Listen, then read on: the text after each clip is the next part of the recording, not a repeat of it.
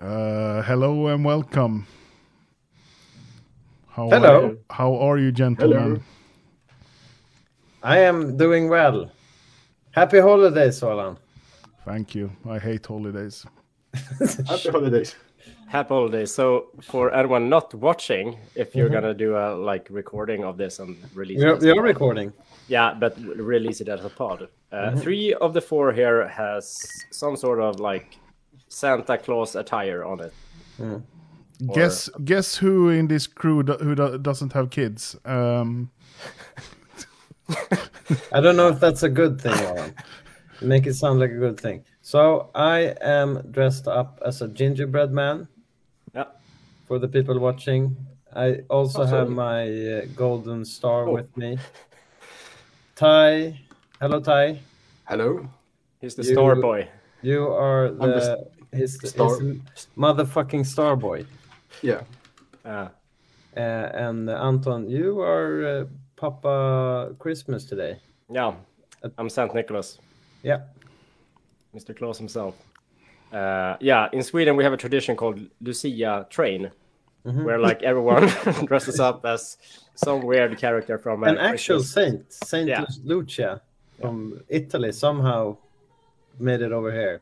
Yeah. So we we have this is Monster of the Week's own Lu- Lucia train with Åland. Are you in the front, Åland? Are you Mr. a Lucia, Lucia. maybe? Yeah, he is. maybe. Uh, I, I'm not gonna pluck out my eyes though, like Lucia did.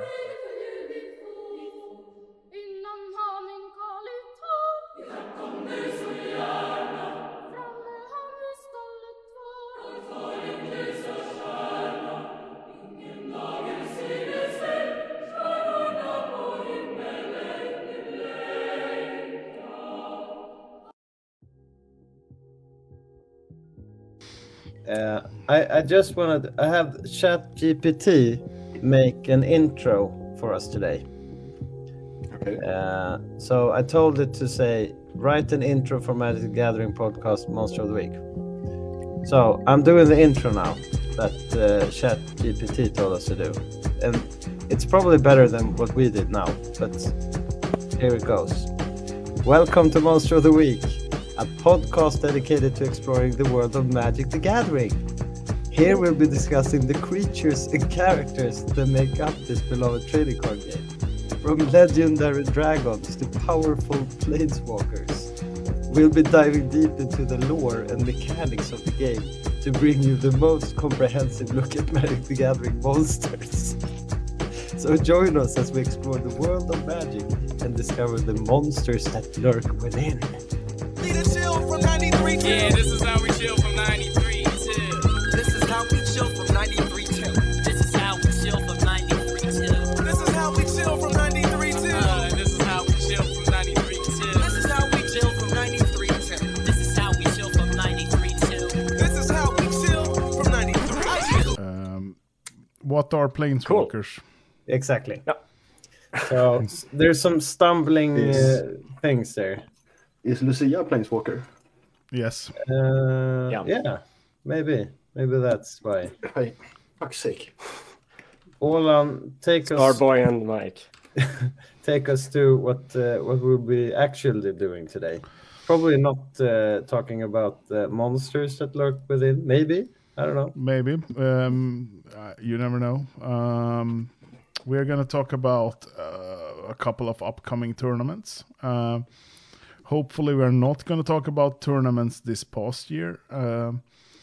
Uh, maybe some decks. Uh, and then we have uh, a plethora of things to discuss from our fan Jedda. Uh, Yay! Jadda, Jadda. He's basically our producer at this point. Yeah, he Yes. is, he is our producer. The We drunken don't- pod uh, producer, Jeddah. When we go, Whenever when we're out of topics, let's just ask Jeddah. Yeah. Yeah, I just asked asked him if he had something he would like us to discuss, and he sent me like ten topics. Um, Yeah, with like an like excerpt of what each topic would kind of conclude or do top B, I guess. So, So, I I told you guys that today that I went through the topics yesterday and was like, I don't even have to add anything. So let's get Yeah, into it. he's our producer. We just There's Maybe a we're lot doing episodes. Yeah. Yeah, but let's start with um, the most um, uh, uh, the soonest upcoming event, which is the Winter Derby. The the Winter Derby that's been going on for I don't know, maybe six years or something. Um, the registration opened on Tolaria yesterday. It's already 90 players or something registered. Uh, and this is a good time for for European people to play four strip mine format.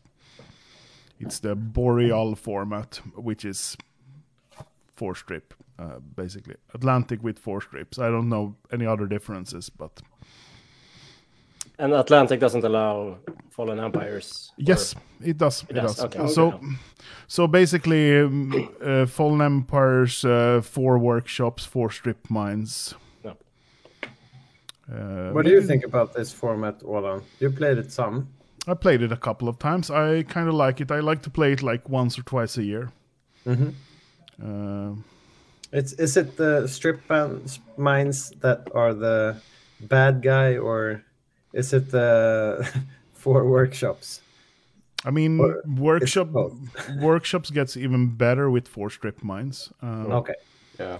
Uh, but but yeah, you can, there's a lot of different strategies, like uh, different aggro strategies. Uh, probably not the best format to play dirtly mid range five color decks.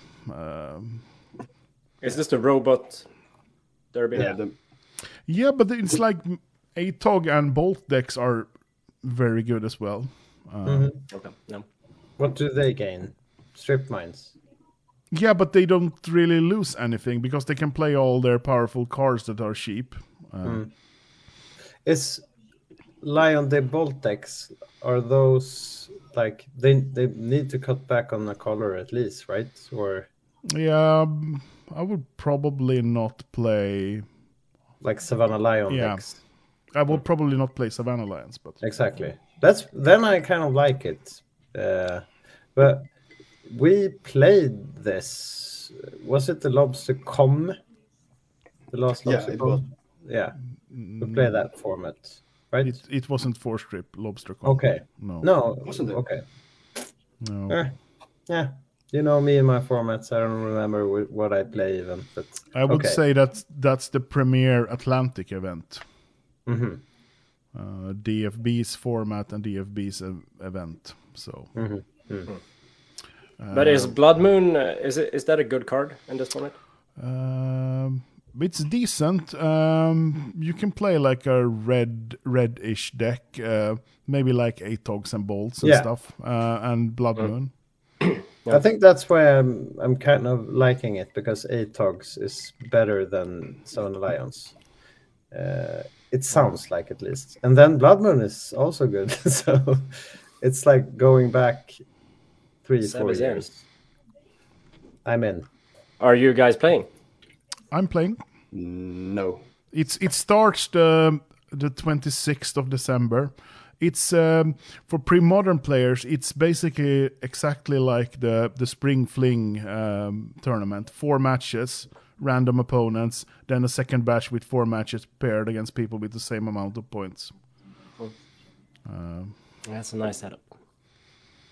Uh, yes, New Orleans top deck. Uh, Winter Derby is the same format as last su- last year's uh, last year's Summer Derby. I don't know. Yeah. Uh, then I then I played shops and lost against Ron Dykstra on uh, Ron Dykstra Red, uh, which had Blood Moons, if I don't misremember. Uh, but it's yeah, it's um, it's fun to play it every now and then. I wouldn't like to play every tournament for strip; that would be atrocious. But Yeah, you need to at least play it sometime. yeah, and I think also like with the As derby, good there, as there, not playing as as being restricted. yeah, I think that derby also brings out some people that often don't uh, don't often play in online tournaments, which is fun. Yeah. But because these events are like the biggest online events there is, right? Usually Yeah. like two, three hundred players. Yes, It's insane. So yeah, DFB is the man. Yeah, and this is the first time it runs on Tolaria. Yeah, that's right. He, ha- he hasn't used Tolaria before, yeah. No, he used um, another program that was made by Slamfon to do the pairings. Okay. Uh, but now he's gonna try out Tolaria, and it's uh, gonna be interesting because a lot of the players have never used uh, Tolaria. Uh, thank you for first time chat, Seb. Um, Who is this Seb Celia? it's amazing. after, after like, yeah. Wow. Um, well, well, that's it for the Winter Derby. You can find it on Tolaria. It's gonna be great. Um, players from all over the world. Can be hard to schedule, but it usually works. Uh, a lot of people kind of are a bit on holidays or work from home or Yeah. whatever. That's why they, I guess, uh, he ha- has it in like summer and winter time ish. Oh. For that reason. Should we plug Tolaria's tool where you can fill out your No. like availability scheduling? No? Yeah, No. You already did. yeah, Yeah, that's the- pretty nice. Tha- that's Yeah. the best thing with Tolaria nowadays, that availability thing. Everyone should use it. Mm.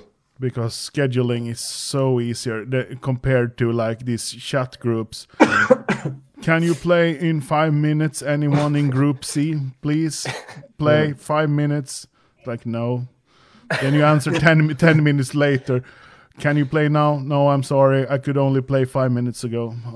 Uh, We're- Uh, it we're- sounds like you have a a bad experience. I, I really like like doing a group chat uh, I fucking because hate group. you, you you really schedule ahead, but like sometimes shit, I don't know, stuff opened up and like you can just ask and someone usually says, yeah, let's go.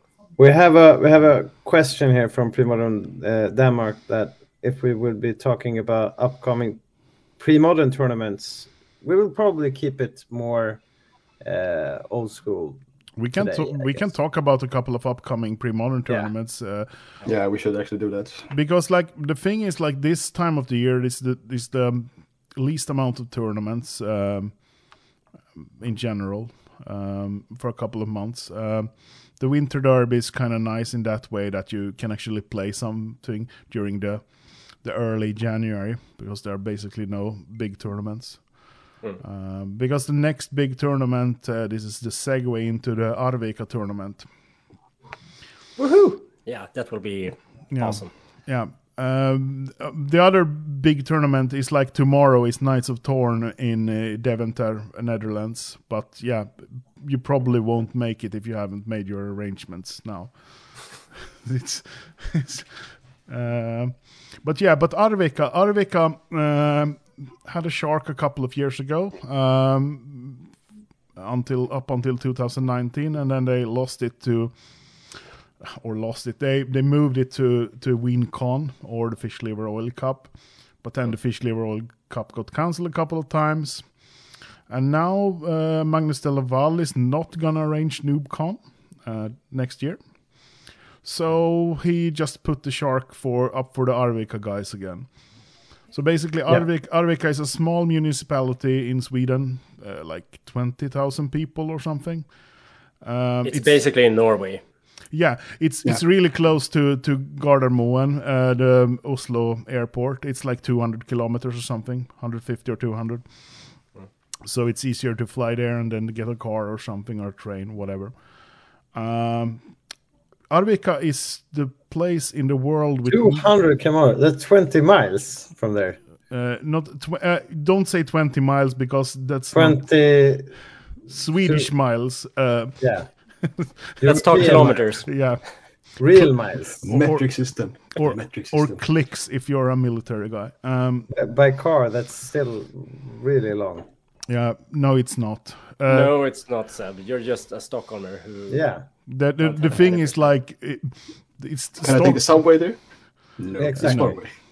Sto- Stockholmers and people from the Netherlands, uh, 200 kilometers is long, but for Yeah. the rest of the world, it's not. Um, I think that's basically the whole of the Netherlands. yeah. So And we saw it when we went there. So the thing that's interesting with Arvika is the place in the world with most old school players per capita. Um, they had like they had like 30 or 40 players or something like back in the days before people in the US started playing even. So it's a it's a bit weird place. Um, it's a rural small town. Um, the walk from the train station to the hotel and venue is like um, 150 meters. Um, so so yeah, it's it's pretty close. They have booked um, a hotel uh, for the event. They can support up to 200 players or something. That Scandic hotel is pretty nice actually. Yeah, for that, yeah, for it- that little shithole of a town, like uh, it has some standards. So So so yeah, and there's a shark on the line. So I've already heard a couple, uh, a lot of um, American top players that are coming. So that's gonna be a great event. The 25th Indeed. of the 25th of February. I I had a great chat with uh, uh, one of the Germans that attended the Uthen Troll Cup. He was talking about Arvika, but he came to me uh, after, I guess, a couple of beers, and he said, "Hey Seb, do you know what the problem with Africa is?" I was like, I, I don't think I want to be in this discussion. and way later, it dawned on me that he was talking about Arvika. yeah. Africa. Yeah, it was very hard for him to say Arvika, and I well, I can get that, I guess, but and it's I don't know, uh, it's apparently according to him, uh, the they don't like to go by train, but I guess you mentioned going by airport and renting a car is fine, but mm-hmm. also going by train is an option. Also, But like from from Germany to Arvika, it's basically the same distance as it is for me to Arvika. Mm-hmm. It's like ten hours driving. Yeah. It's it's on the completely wrong side of Sweden, and like you have to mm. you have to go like the high lane down to Stockholm basically, and then just cross over and then go up again because mm-hmm. there's no fucking roads that apparently just go to like diagonally over Sweden to Arvika. So yeah, yeah. or fly to Oslo. yeah. But we will have a full crew from Örnsköldsvik coming and Umeå, so it will be cool. Nice. and um, gonna share a room with um, Slatherin and Yukimon. So that will be wow. pretty stoked about that. Nice. yeah, really pretty fucking awesome hotel room. So yeah, Yeah. So get a shark. See. have you guys decided uh, decided on a deck yet? Uh, no. But you you have a shark, so you have nothing to play for really, than just having a good time, I guess. He could try to go fetch a Levi- Leviathan, right? Yeah, Leviathan. Levi- Leviathan. Levi- Leviathan, Leviathan. Leviathan. Africa. Yeah, I could go for that. But um, no, I haven't decided on a deck. But I mean, um, realistically, it's probably gonna be Triple S or Lion Bolt Dip. not time vault. No, uh, I don't really like to play the Twiddle Vault in big tournaments uh, live with a lot of drinking. It's it's just too annoying.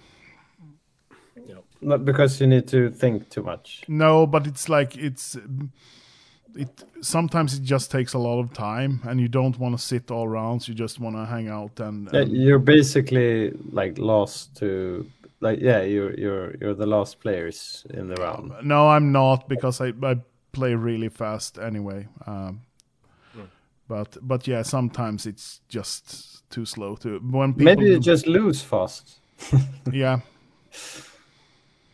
Yeah, But I, I get that like sitting well it could get a bit rowdy I guess and you need to have your all your marbles in check. Everything needs to be in order. no i just want to hang out with people and get wasted But that's that's the thing. Like, there's not that many tournaments a year that I take too serious. But uh, a shark tournament, I kind of do. Like, I I really want a fucking shark. So Okay. um, I just some- gave up on it. It's it's way better. yeah uh, Trust yeah. Uh, but but uh, I mean, you can still have fun and play good a good deck, I guess. But I, I feel like I can pinpoint a lot of Swedes on what deck they're bringing to the shark tournaments. Mm. Uh, like Ty, are you playing Arabian aggro, Listrisu, call it whatever? Uh, I would probably play Lions. Lions, okay. Fantasy Soup, probably. It's it's nice to play fantasy zoo to have a um, probably a um, plus EV matchup against the deck. That that's always nice. Yeah. And don't have to, I don't have to think so much. I just play the burn spells in the face The f- and swing for yeah, but I, I really like um, I really like more deck uh, decks with more Armageddon. So I would probably love to play Suchis and Armageddons. Uh, that's always nice. Yeah, Gaddon is. more Stebo style list from Yeah. Win, from Wincon. Uh, yeah, that or like the um, the new Kalle Kurva deck. Oh yeah, Kalle Kurva is uh, is amazing to play. The new That one deck that, looks sweet. That that that deck that Svante won BSK with. Oh. And Kalle won the plague. Yep. Yeah, that's a solid deck. I have uh, I'm probably down to like 70 of my 75 cards for for Arvika. Uh, so you never know, guess what deck I'm gonna play. No, I, I think it's Hmm. Uh, I'm but it's basically like, do we play White. off color Moxen or Mana Vault? It's down to Yeah. that uh, discussion again. yeah. So I'm gonna need. Uh, I'm gonna have to try some playtesting out before Arvika. So uh, Oland, I hope you organize some um, X Files. Yeah, m- m- uh, most likely there will be one X Files uh, late January or early February. Yeah, that would be great. Um, maybe we can get uh, like I haven't invited Slaughter in before, so maybe we can get him as well. He hasn't been. I don't think he I don't think he was invited, um, Okay. or maybe I don't know. Uh, He's been on some stuff, but yeah, whatever. Yeah, he Yeah, had his own like birthday tournament or something. Mm, mm, mm. Uh, so so yeah, but I'm I'm probably gonna um, extend a couple of more invites. Uh, uh, so so yeah, uh, Arvika probably gonna be great. Um, it's interesting to see what the people that come from abroad that's never been to Arvika uh, when they show up in the town and realize it's five minute walks to go straight through the town. Yeah, I I love I love to tell the story of Arvika. Like when you arrive to Arvika, it's it's like this really really um, I don't know. It's out of nowhere. So like there there are de facto uh, donut tire tracks like everywhere. That that's what people do. They, it's like a complete like car culture city or town um, with like veteran A lot, cars. a lot of Cadillacs. A lot of Cadillacs. Yeah. And We, we have a question. You played Evil Eyes of Orm by Gore with Juxtapose, uh, Olan. No, not with juxtapose. Okay. But you did play, uh, was it uh, one version of it?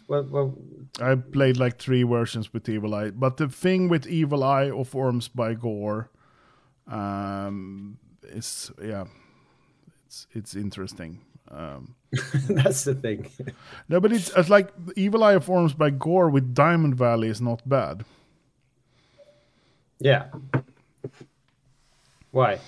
Because you gain a lot of life. Or... Yeah. Mm. So Seb, you you sound convinced. No, we have a question in chat, so I'm just trying to bring the chat in in this jolliest of occasion we have celebrating here. Uh, and uh, I I just remembered while I'm playing some uh, Evil Eyes in the past.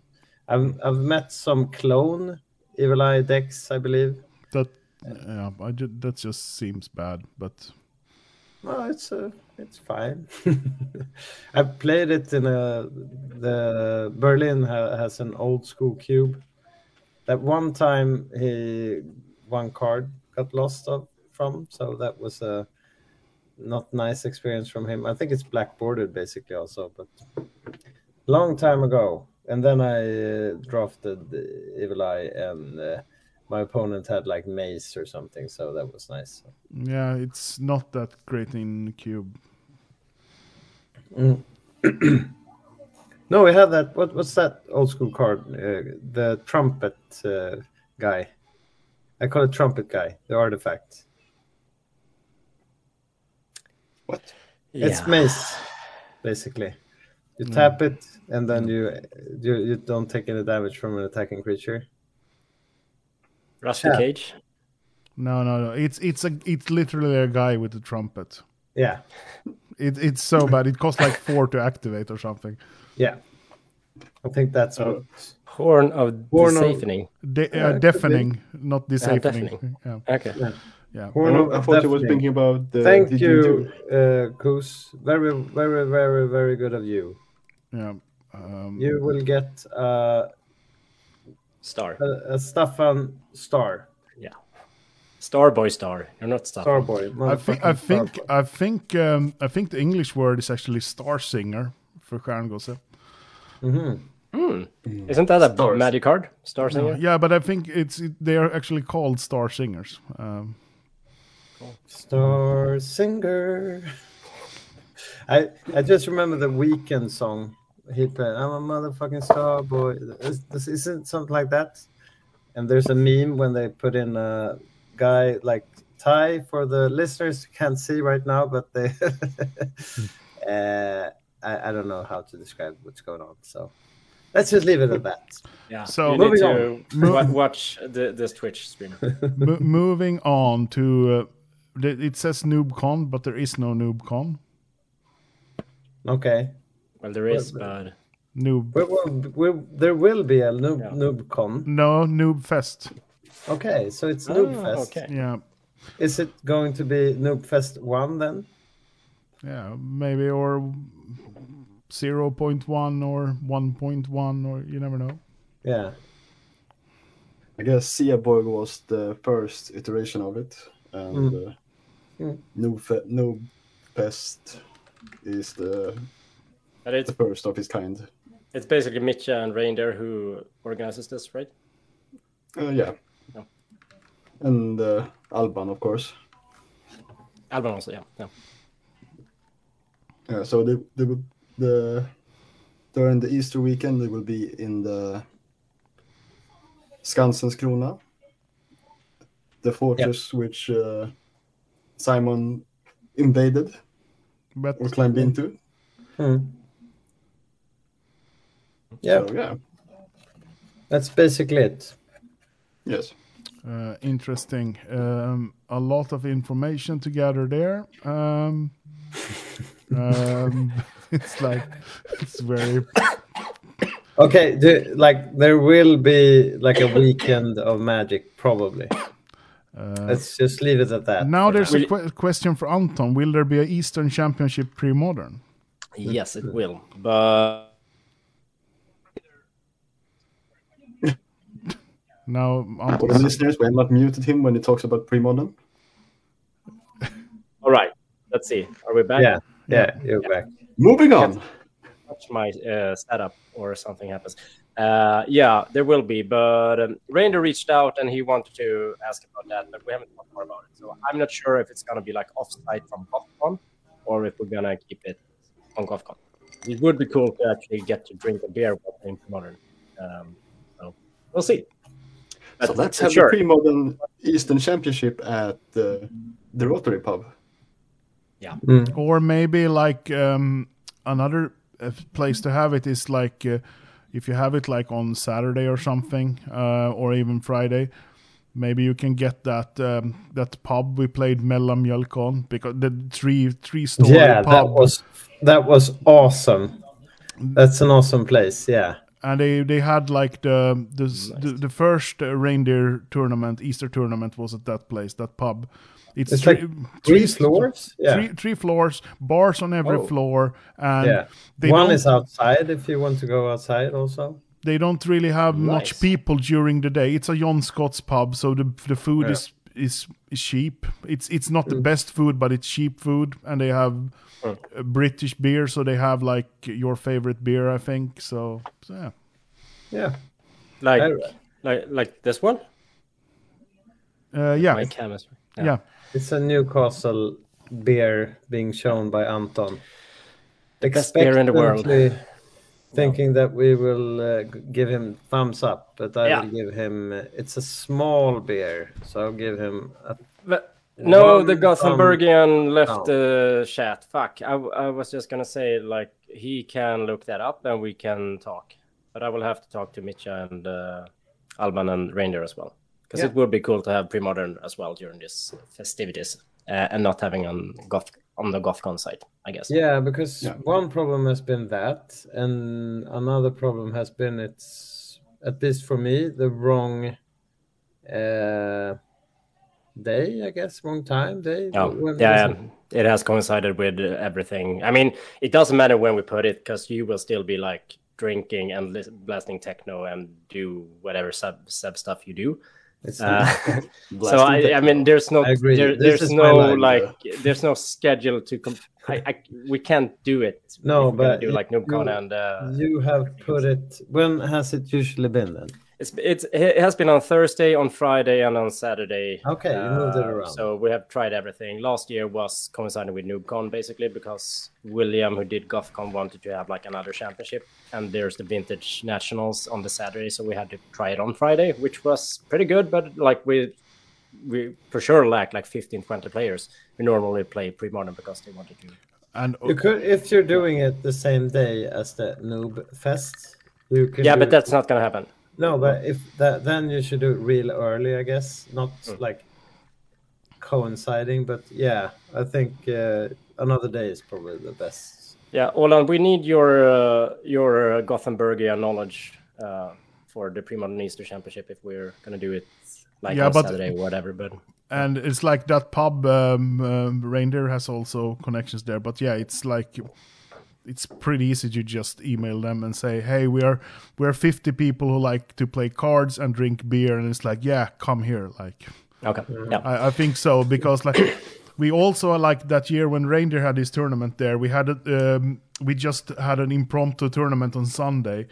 We mm. just came in there like 25 people and it was like oh so many people. We usually don't have any people this time of the day. Yeah, okay, yeah, cool. so I really, really enjoy that place uh, in many aspects. It felt like very with carpeting all the way up and like many floors, and you can be outside if it's nice weather. And yeah, they have a yeah they have a, a top floor terrace that's it was open um like the, the there was no yeah, they even have a bar there also. they have but they have a ceiling if it's like raining or bad weather so you can Mm. sit there all year anyway Yeah, and so let let's leave it at that for now. yeah But no, uh, wait, wait, still on it. Will you guys play any constructed Magic that that weekend, uh, like a real format or just community created fun stuff? Uh, no, no constructed anymore. no No. Like we used to. vintage. Why, why Anton is asking is because uh, way back uh, we played vintage, basically, I guess, and Hmm. even more way back there was the nationals. Uh, It's of- still Nationals and Vintage. okay, legacy and what more? Vintage.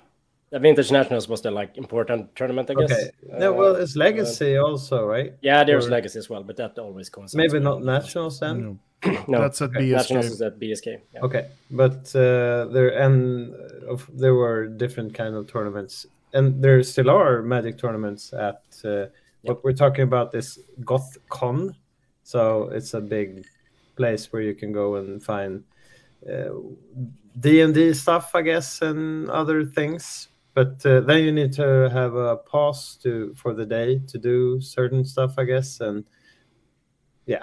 but at GothCon you don't need a pass to play magic because you can just pay like 50 An swedish fee, 50 yeah. Swedish crowns extra if you just want to play a tournament Uh, but we we just like I think mo it grown smaller and smaller.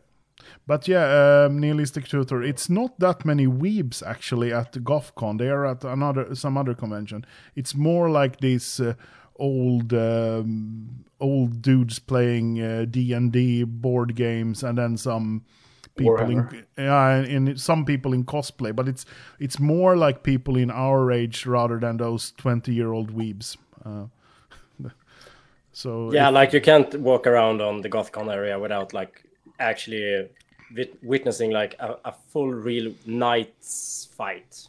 Some some guys with like full armor and swords, and uh, a witch is casting some spells on them like with a wand. There's cosplay What? everywhere. Yeah, And if you go to like the if you go to Finland, it's a knife fight. But if you go to Yeah, yeah. Gothenburg, it's a knight. nice fight. Yeah, Okay. But yeah, I've I recommend uh, Gothenburg during that weekend, um, like Wednesday until Sunday.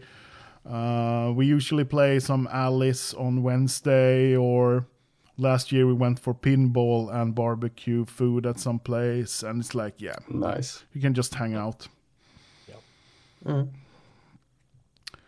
Uh, yeah, um, their costumes would be very welcome. Uh, cosplaying Christmas at Easter, that's great.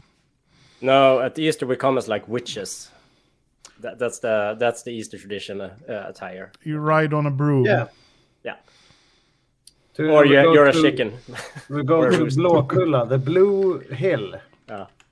If you're you, you take the you take children to the Blue Hill, and I don't know what the witches do does to the kids, but It- it's it- not nice. It's, it's- not nice. them. It's a bonfire. Yeah. I don't know what they're burning. Probably witches, but yeah, Witches burning witches. yeah. Yeah. Cannibalism. You, you you can watch The Witch. That's a good movie to kind of get an uh, understanding of what might happen at the Blue Hill. Yeah. So that's the pre-modern Eastern Championship and Noob Fest. Uh, we don't know that much yet, but there will be information on the internet as soon as possible. Hmm? Um, some other tournaments you're interested in, Like early next year. like in general. I'm thinking. Uh, I think we talked about this briefly, Anton. But I, I want to go to a, a pre-modern tournament somewhere, but I don't know which one to go abroad for. Lobster, And, uh, LobsterCon. To LobsterCon for sure. Well, Uh, I'm not going to the states probably, Okay. so Then it's Eurochamps. expensive for, for Yeah. taste. Eurochamps will probably happen at the fall. No- Yeah. nothing decided yet, but like for sure it will happen.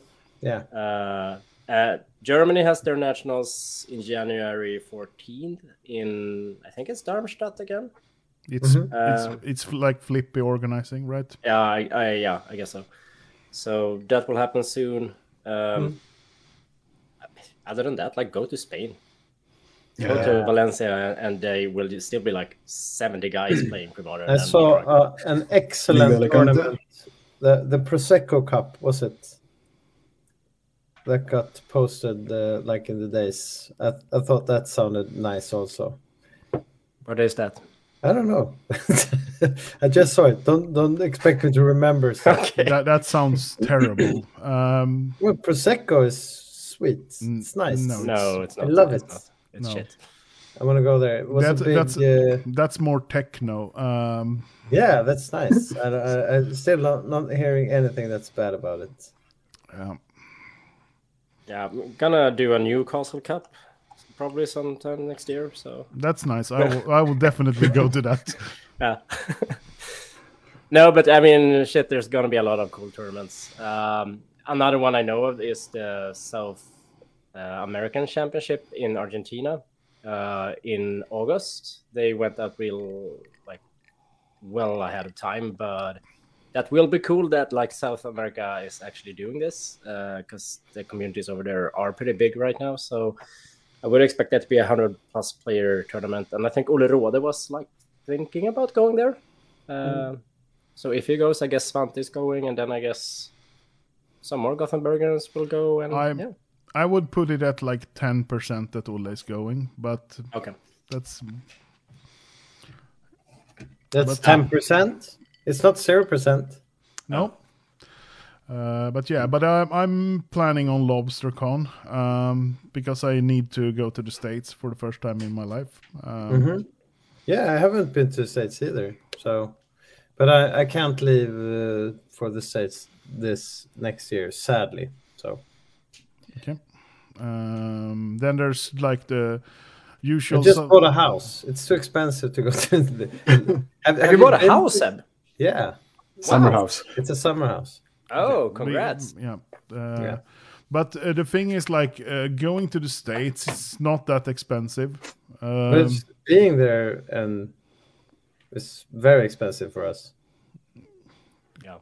Yeah. Okay, let, let's not get way into that. But, But like, if if there's one tournament like weekend you should probably look at internationally, uh, I think LobsterCon is pretty yeah, high. rated. clearly, I'm not bringing LobsterCon down. It's I I would also do that if I could. Uh, Olan. and my, I'm envious that you're planning to do it.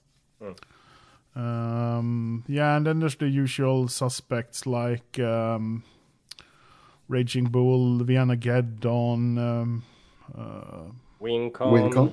Wincom, but that's that's like in September. Um, Afton Troll Cup in yeah, that's November. yeah, but yeah, uh, yeah. My my plans at the moment are like Raging Bull, Arvika Raging Bull, Noob Fest, LobsterCon, uh, WinCon, Uten Troll Cup. Those are like what I'm planning at the moment.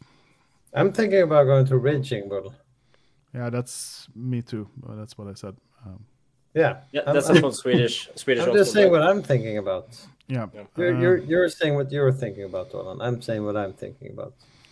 yeah. Sadly, there's not going to be a Groningen tournament uh, next year. Um, Okay. Which, which is uh, which I think was the best tournament last year or, or this year. Um, actually, the best 48 hours you can spend. Um, Mm. For you, uh, yeah, and um a couple of other guys, um like 70 or something. I need to I need to really ask those guys that, if that's true. Yep. You need to get this confirmed. Yeah, I need some serious confirmation.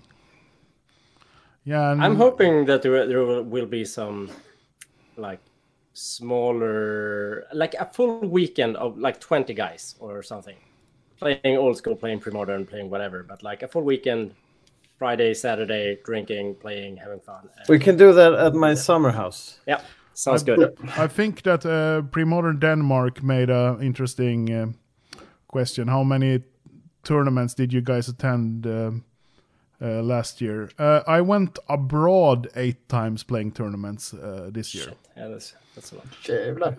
Uh, so I went to seven different countries uh, to play Magic. Mm. I went abroad twice, Finland and Germany this year. That's probably what I can manage throughout the year. Uh, Yeah, abroad, that's probably true for me also. I went to the Uthen Troll Cup and I went to the European Champs. Hmm. So Germany and uh, uh, outside of outside of Amsterdam. Yeah, with Thai. So you you and I went there. That's the last time. But Yeah, other I'm- tournaments, I don't. I haven't kept count. I don't know what what counts, but maybe not that many. The, Uh, like not as many as I sh- would have liked. We we played NoobCon, all of us, I guess. Not Anton. You played your silly pre-modern tournament instead. yeah, fucking hell. yeah. Uh, The, and the good thing about that Seb was Aaron Dix became a partly European, like a player we can count on from the states now. So Yeah. that, that was good. Hmm? He's he's like the coolest guy ever. I've I met uh, Stebo a lot more times than I met you guys this year, at least. Hmm. I think Stebo was the guy I um, probably spent of my friends spend the most time with this year. Mhm. Yeah, that's insane. That's good for you and Sebo. Yeah, Good for Uh, Are you guys like sleeping with your sharks next to each other?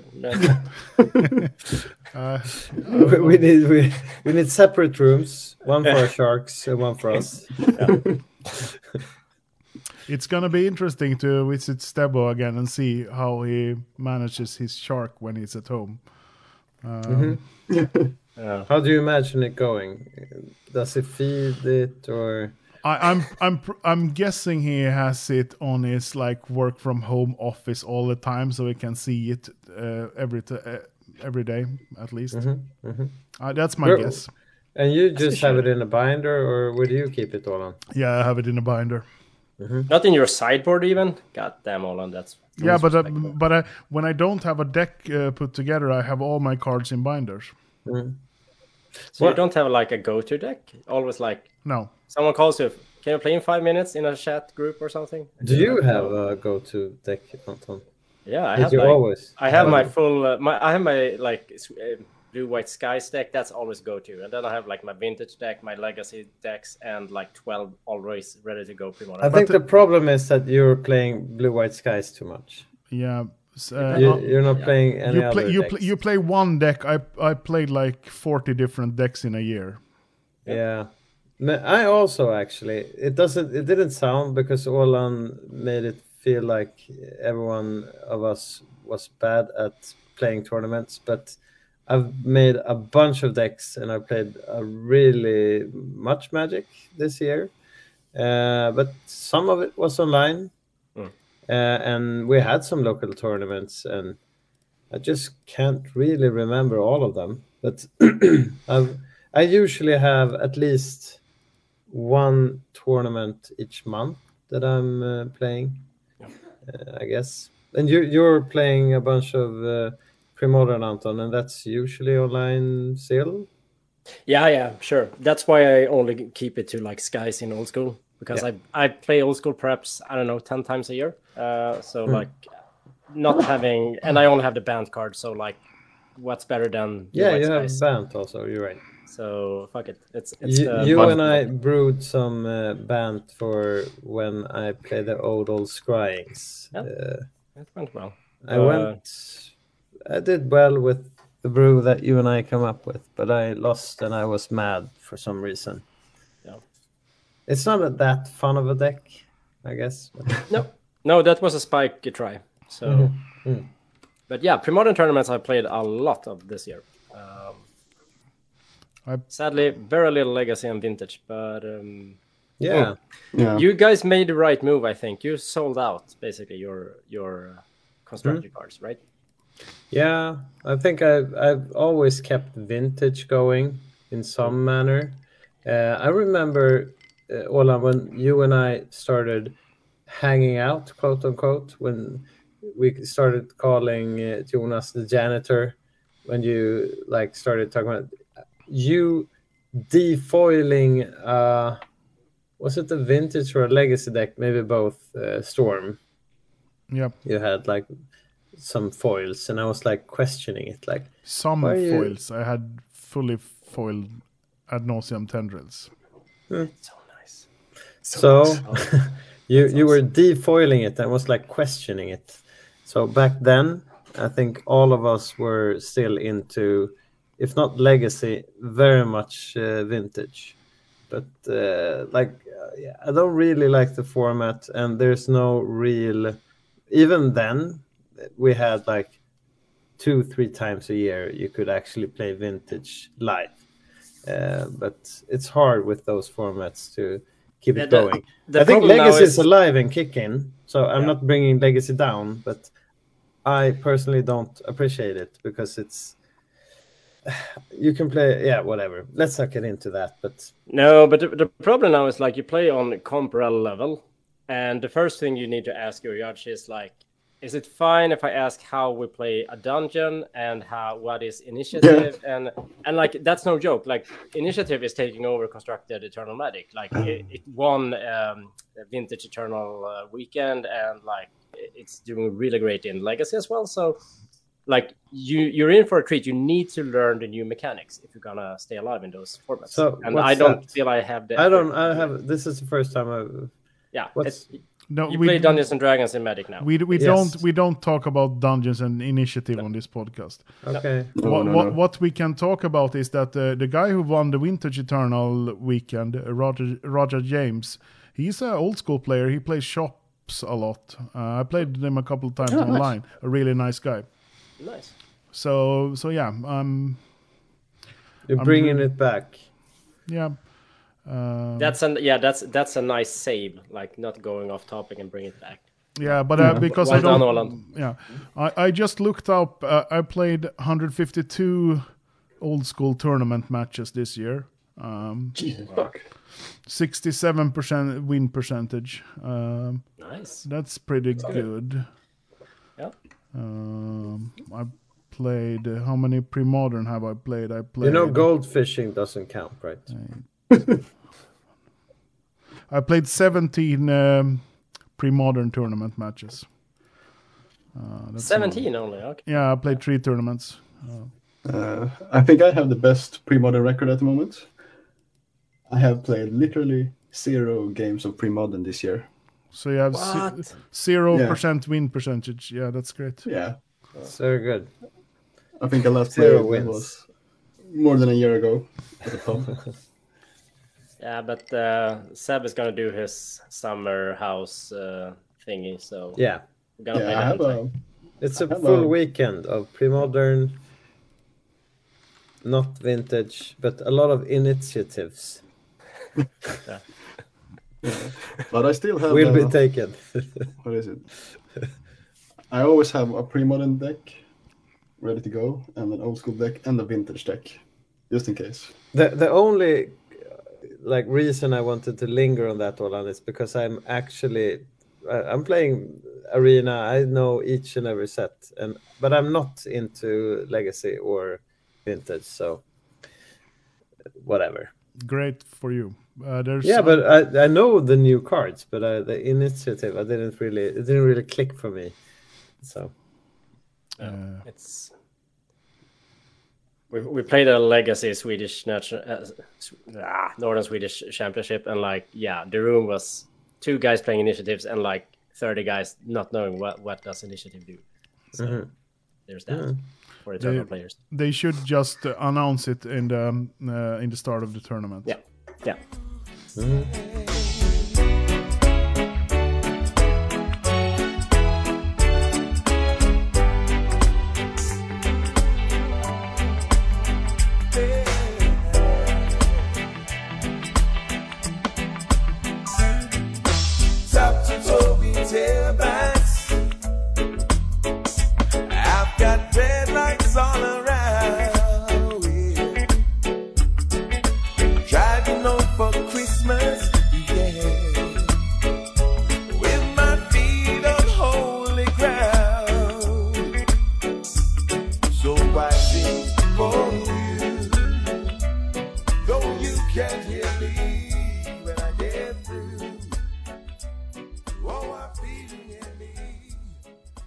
Cool, cool. Yeah, let's move on. Uh, we can start with at least one or something about um, Jedda's topics. Um, we haven't even gotten into them. no, no, no. but but we, it's time for what our but- producer wants but us to talk about. we started one hour earlier this time. So yeah, so this Oh, is okay. like when we usually start. So this is the intro, one hour. Hey kids. Hey kids, welcome to Monster of the Week. Olan, kick it off. Yeah, so we're gonna start with altars. This is a quite interesting topic. Um, so basically, the, the premise of this topic is that he is doing altars, like um, cards that he can alter. He does like this full full board. What is it called? Full full all art altar. Yeah, full art. Yeah. And giving them a, maybe away some prize as prizes or something. And he's thinking like, oh, how should I do this? And not the alteration. He knows that, and he's fine with that. But how is it going about? Um, he is thinking about doing like cheap revised cards or or whatever. Uh, uh, because like then you can get better quote unquote better cards um, for cheap. But my take is that you should always do Swedish legal cards because then Yeah. the people could use them in like all Yeah. all tournaments uh, and all Yeah. decks. Um, and I think I um, would like to add an exception to the rule, and that's like the winning card especially in big tournaments, like with the. I think uh, MG did that with the first Mind noob twist. com, like the mind twist, right? Wasn't it? Hold Yeah. Yeah. Yeah.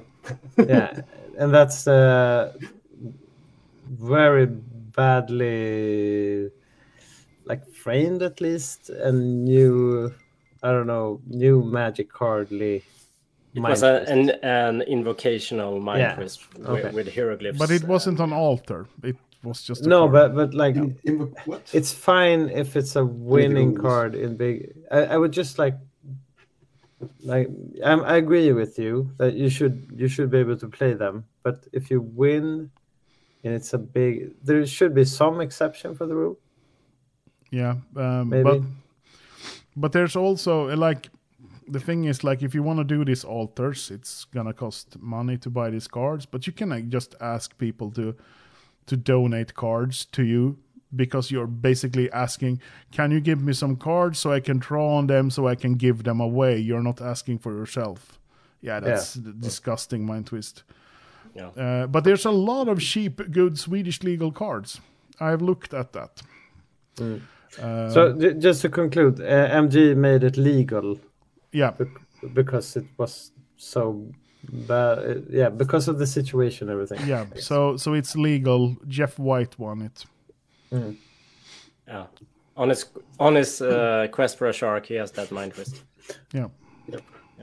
So he's all, he, he, I wonder how long, how far he is on his quest for a shark. He has a blog that's called Quest for a Shark. Yeah, I know, I know, but I, I haven't seen an update recently. So I saw him giving like a blowjob to Mano to get uh, a signature. Um, He's really uh, he has to work for it for sure. yeah.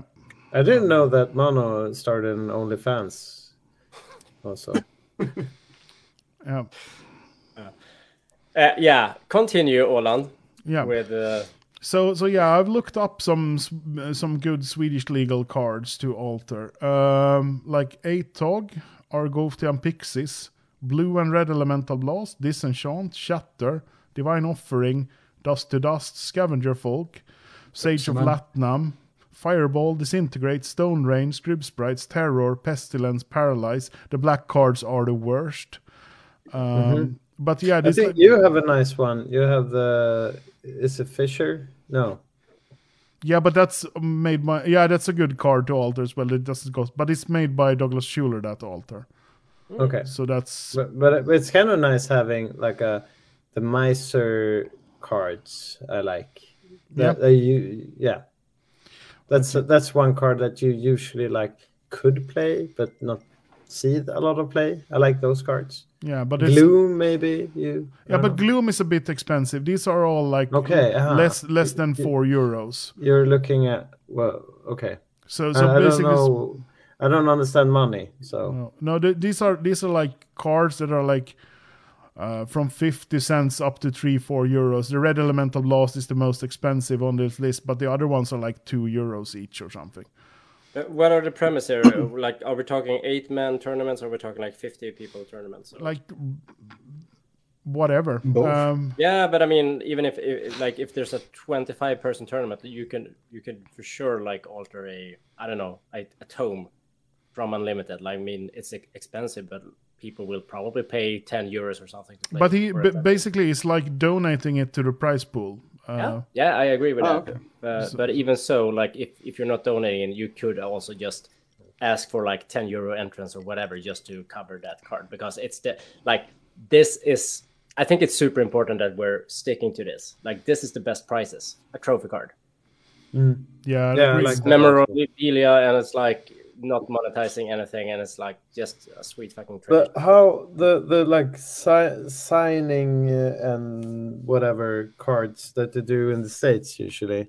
How does that come about? That you you bring a card each. yeah. Basi- you- b- basically, you bring a card each, and everyone signs then, and then at the end of the tournament, you can just draft the cards in order or something. Yeah, that's Okay. cool. That's cool. Yeah, but I, I I like more having one card for the winner that that you're talking about now, Olan. But I, I just wondered how they went about. No, thi- Uh, this it's is nice. this is not giving a card to the pool in some sense. This is not just only for the winner like basically you can have a, a random prize like you can let's say do an altar. oh the most the best green deck or or whatever the best green non-power deck gets a altered Argothian Pixies where it says like best green deck or whatever on it and then you still have like a, a card for the winner which is signed by all players or something uh, and it's like i got a question in chat like why altering cards that have that already with a perfect art and but the thing is like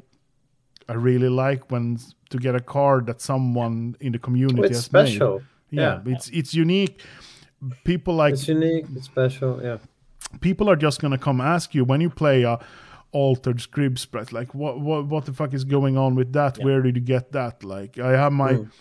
um, my first prize card i got was a Su-Chi in 2014 and it's like yeah this is it's pretty Yeah. cool pretty cool Yeah, I love those cards as well. Like when I play, I have a powder keg that's uh, with like winning a tournament, and like it says that you're the champ of that tournament, and, and uh, every, every player has signed that. Like I It get doesn't happy have every to time I be. look. Yeah.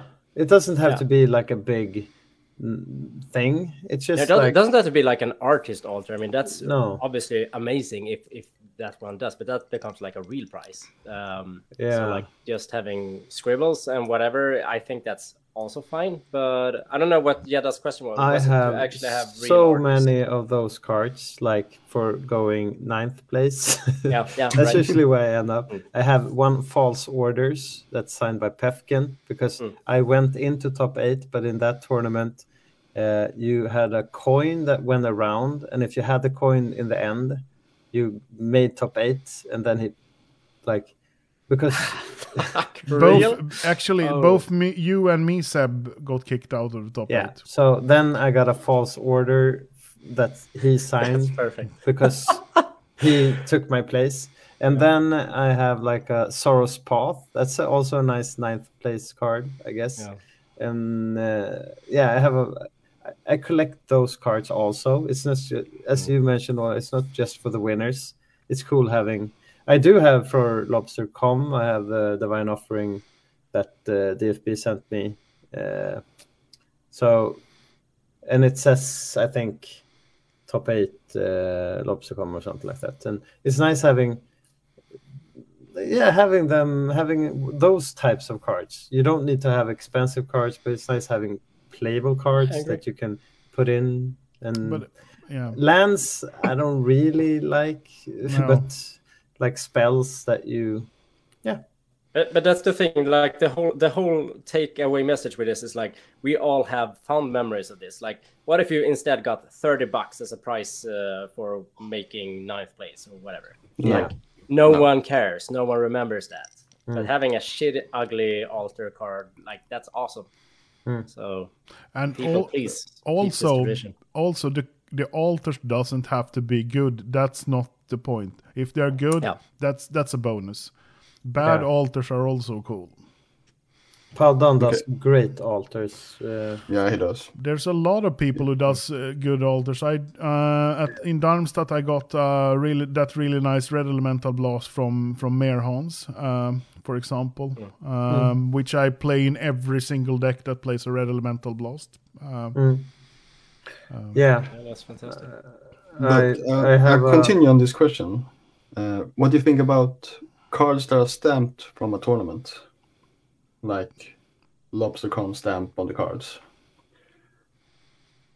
I think it goes under the same category. Maybe not as like personalized as a like altar, but I think that's a fine trophy. I guess. I, I mean, th- those are great for. I mean, you can't expect to like say, let's say LobsterCon, it's hundred plus player.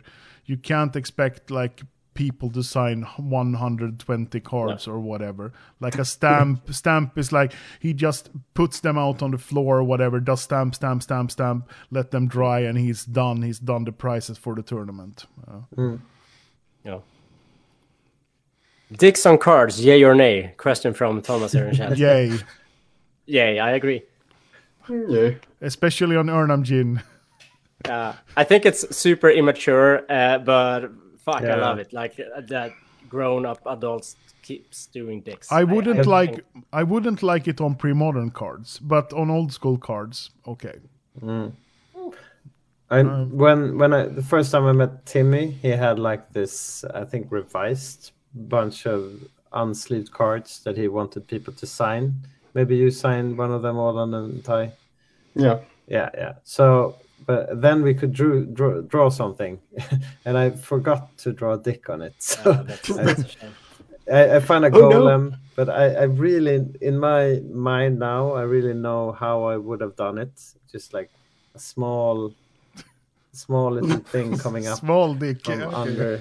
I, I, I recently tried this as well because I always sign cards with glance, and I figure like, yeah, if there's anyone who can actually like sign a card with a dick, it's probably my last name, right? So I, I, I wrote glance and I did a like a dick next to it. I, I think, Why, why is it, it your beautiful. your name? Is it because of the S or? Gland. yeah, no, but glance is like Latin for dickhead, basically. Yeah. Ah, It's the medical term. I see. That's why you're trying so hard not to be a dickhead. Maybe Yeah, yeah, but clearly failing. clearly failing. So Yeah. it is what it is. So so so to conclude, um, continue doing your alters and don't be afraid to ask for cards to that you can alter and give away Yeah. uh, because Yeah. that's it's not going to be a problem. You can probably get like, okay, yeah, I have uh, ten divine offerings. I'll send them to you, and then you have ten prize cards, and then someone else sends you ten scavenger folks. Yeah. Very Primon in. Denmark says here in in the chat like 30 bucks when you spent hundreds on plane, train, ferry, car to get there. No way. Right. Well, That's the thing. like, Well, remember pre-modern Eurochamps uh, with the Mm, donations to charity. Mm. yeah. But I guess that was lack of communication from the organizers. So whatever. Um, keep it keep it like transparent that this is gonna be a charity event and shitty prices and no one can complain. So yeah. To to be honest, I think that um, the pre-modern players just need to get used to how it's run compared to the old school player, because in old school no one would care. No. Yeah.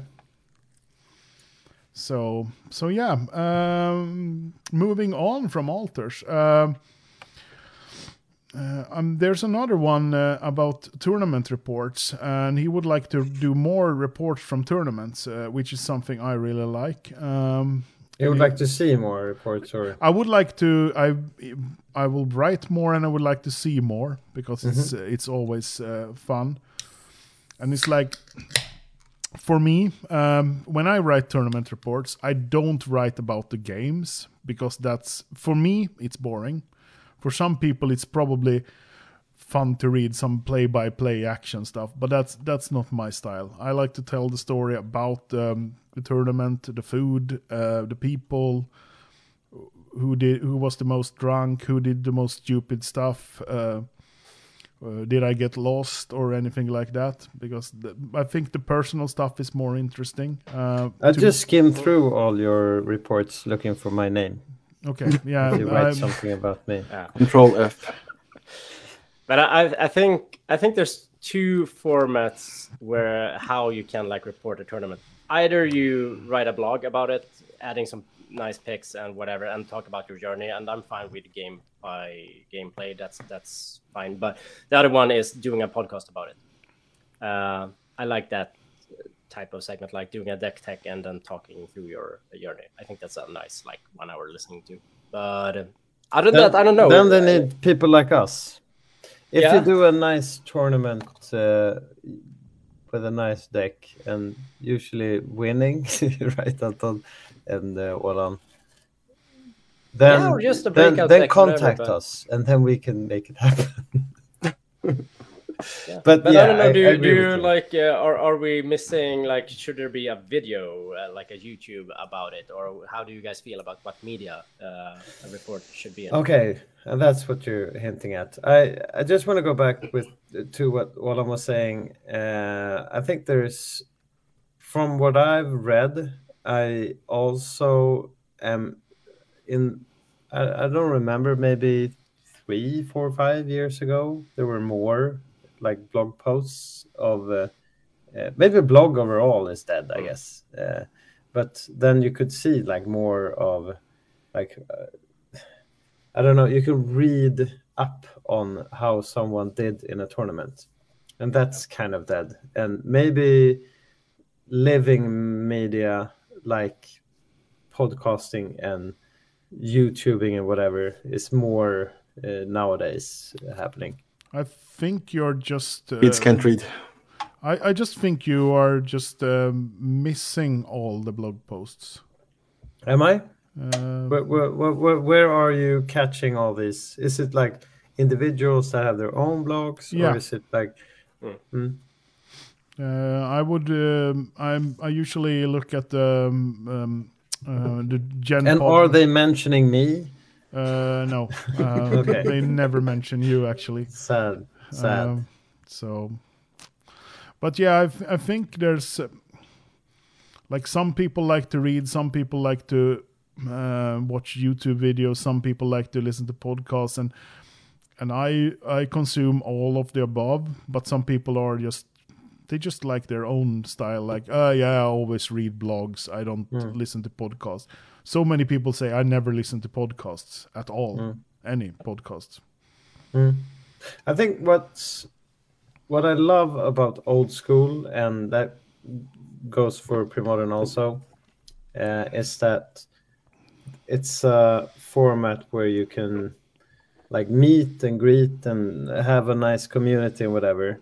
But the I when I when I consume Magic overall, I more tend to look at uh, like a tournament where a person progresses with a deck and I would like to see where it ends up. I don't personally. I know people like that, but I don't personally like seeing random games.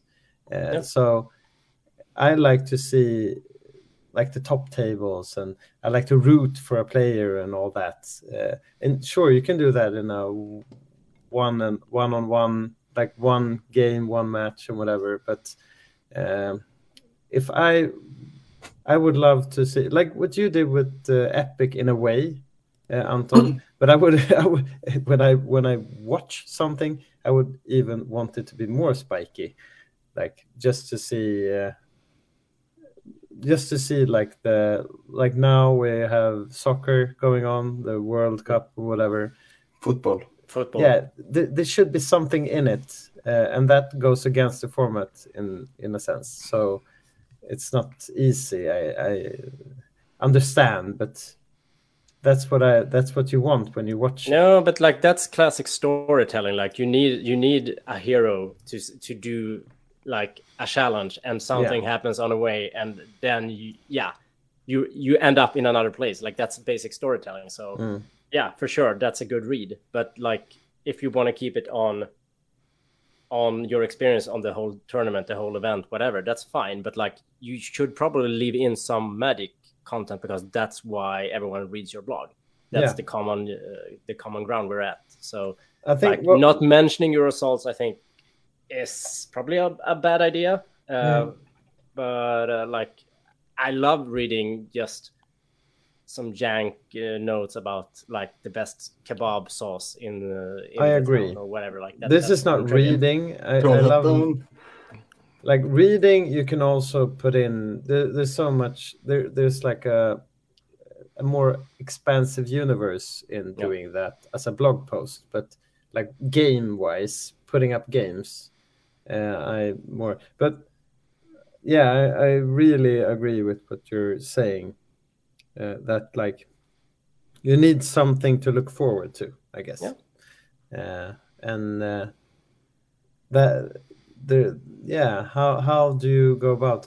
I did see a really nice uh, what was that? Was it the chalice? Uh, someone did. It was a bit too long but it was like uh, from i would like to see more of that uh, and maybe i i can find it later on but there, there was someone went that went to the chalice that like really made an effort at going from point a to C, like said, Mm. like from when they were traveling, going around, really, Yeah. uh, like taking care of uh, when they met people and always recording stuff. But that's, Uh, that's the, the, it's such an insane amount of work. Uh, yeah yeah i'm i'm not talking about the work but that was also very nice uh, it's it doesn't have to be spiky but that it would be really cool seeing someone like doing more of a in-depth uh, like video essay or whatever of uh It's called a, tournament v- they it's called to. a vlog. No but this one was That- edited Yeah, but Yeah, it, wa- yeah. it it was a ed- it was an edited vlog basically. Yeah, but if it's edited, I'm in for it. A vlog, in my mind at least, is more like, "Hey guys, I'm here today doing Do this." you you This haven't like an impromptu, shitty. no no thing. no, no Yeah, but it's it- still a vlog, man. the, the, fi- But the this thing, was like one hour and the whole trip. So the, the thing with those guys that do vlogs um, they make it sound that it's spontaneous it's not spontaneous everything is planned in detail like but but this was not. This is aside from. Uh, yeah yeah, yeah, but this was just recorded and then put edited together. Uh, and that's what I'm. Uh, I would also like to see. I have But- I but- have a, another cool thing about this. Uh, if we're mixing media, and it's like actually Mike Flores, who who is obviously a great writer, like he does that for a living. Yeah. Um, and he, he has uh, joined Premodern last year, and he has this uh, cool stuff Inc. Uh, site. So he he writes a like tournament report or whatever. He's super hyperbole about everything, uh, but it's like a clear. You're gonna root for someone, and you're you're not gonna root for another one. But he also reads in this, so you could either read it in written text, look at some pictures, or you can actually just listen to it as a Yeah. podcast Oh, or okay. a or a audiobook, I guess. Yeah, I've And, done uh, that. Yeah, yeah. it's really nice. You you can listen to his uh, post about it. Yeah, because he uh, records it uh, w- afterwards. He put in. Uh, that's pretty cool. Yeah. I would love Olan if you did that with your grumpy blog and like you read it in Olan voice. Well, uh, maybe I can I can read it in. You would Yeah. be too cheerful, Sam. Yeah. And al- circle. also also i like these short uh, videos. Uh, have you seen paul de silva's lobstercon uh, vlog? It's like three minutes uh, and he I, i'll post the we don't we're not going to watch it now but i posted a link. He basically does it like with filter that looks like it's from 93 he's an insane creator obviously but Is it from enough like time pause enough different yeah yeah yeah. times? It's not just like three minutes in a no no or- no no no no he i mean he's he's a professional so Yeah. Okay, that's pretty cool. so so that that's another way i don't um, i mean those the the Yeah, the he's chalice the chalice one was overall. basically like 20 minutes and then they spent 20 minutes doing the the, the that like uh, high school series money draft uh if there's one thing you should watch that that movie and watch Jonas Twitchen proclaiming why his his draft is the best. That's the best minute of of YouTube history ever. I've never seen anything better than that. You're right back, going for a beer. So so yeah, but it's like I think the the thing with tournament reports, you can basically do whatever you want. Um, and there's some people who will like it, and some people will dislike it. You can't cater to everyone. And I I wrote that blog post actually about this with content creation a couple of months, maybe a year ago Grabbing a beer. um, where I where I wrote that don't try to to cater to everyone. Just do whatever you want, and it's probably gonna be the best. Yeah. If you if you try to do something that other people do, it's probably gonna be shit. For for the record, this is probably the third beer I grabbed, and I didn't make a deal about it, like Ty and Anton did. What? Like they they go into the mic and like grabbing a beer. Yeah. Go grab a beer, guys. It's fine. It's a Uh, drunken stream, right? Alon? Yeah, I can uh, post um, that uh, blog post, which I'm quite happy with actually um, about content creation. Yeah, that's one of the things that people appreciated most, I guess, that you uh, did this year. Not that you didn't do any other thing great, but uh, it's nice that you put it out there. Yeah, because I basically started doing everything at once. Not really. You you've done this a while, and you did write your blog earlier, but this is like a how you do uh, a stream and how where you can start in each Yeah. fraction or whatever what you want to do. Are we talking So about you- the most important blog post of 2022? No. Yeah, Orland's uh, how to make content, right? ah, yeah. Most important part um, blog post of 2023. Yeah. Hands down. Yeah, and uh, Olan said uh, that yeah, the he's proud about it, and he should be.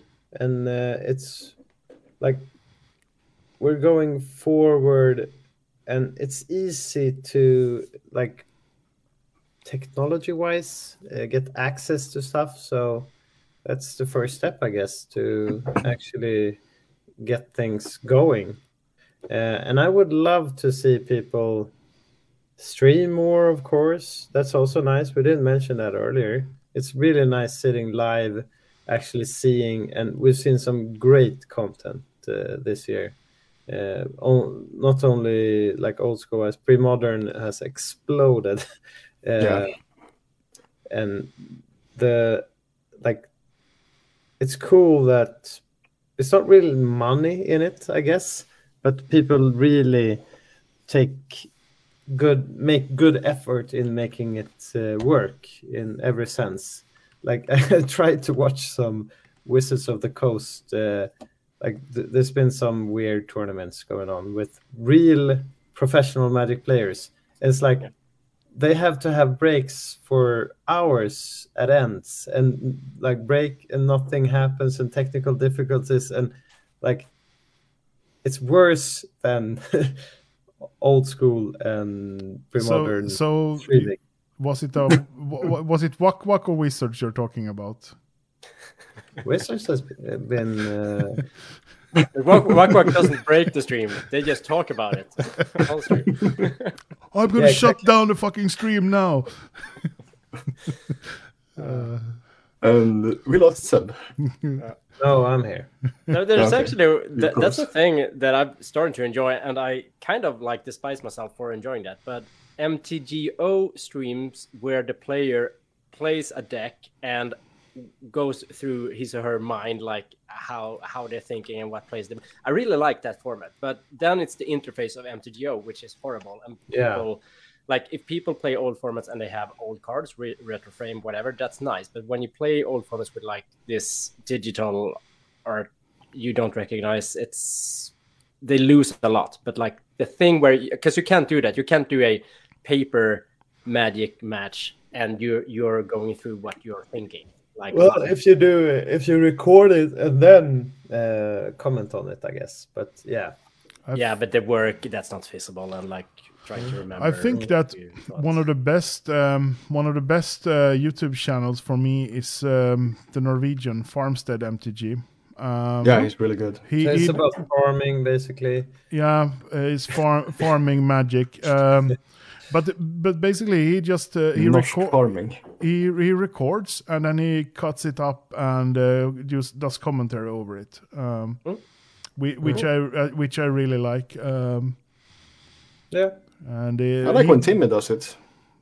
Yeah. Yeah, I mean, it- Tim, But- Tim- Tim is everyone knows about Timmy. Um, Yeah, yeah, maybe- that's true. Maybe not everyone knows about Farmstead, so I posted this link. I, I think you should look at that. Um, Oh, I re- just realized something. Uh, uh, tournament articles. If you want to read something interesting, you should read uh, Shaman Ben's reports he has done in the past. Mhm. Those are amazing. Mhm. If and uh, yeah, I, I kind of like those old uh, old Swedish tournament reports where they like talk about traveling, eating, and adding like soundtrack to each game. Be like adding songs from YouTube. Be like, yeah, this game. Mm. I like that part. yeah, uh, but um, the reason I like to to write about um, like the travels and and the food is because I would like to inspire people to go to places. uh, rather than sitting at home or just uh, playing in their hometown or whatever. Because Mm. like that, that's one of the the biggest biggest parts of traveling. Like the magic is okay. It's not really a joke when I'm saying that the magic is the worst part of the magic trick trips for me. No, I agree. Oh. Um, But like th- th- this is an important part. What people perhaps don't realize uh, if you haven't done content uh, or shared anything, you don't get paid, but you get paid in the long term because you perhaps can win over one other player to like, okay, I will actually come to this tournament, or I will, I will think about that the next time, or like.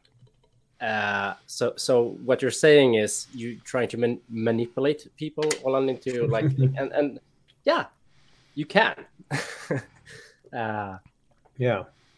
and I mean, you it's obviously for good intent, but like there is some egotistical winnings by Well, especially if in your photo you, yeah, especially if you want to experience stuff and meet people and see the world. Uh, it's uh, I I can't like I've been you Anton you like uh, exercising and you meet people in other hobbies maybe of course but Yeah. that's what that's what uh, Damn, that's what hobbies does Damn. Anton is flexing on stream for the listeners. Just, but yeah, now he's taking off his shirt. No, Yeah. don't show that.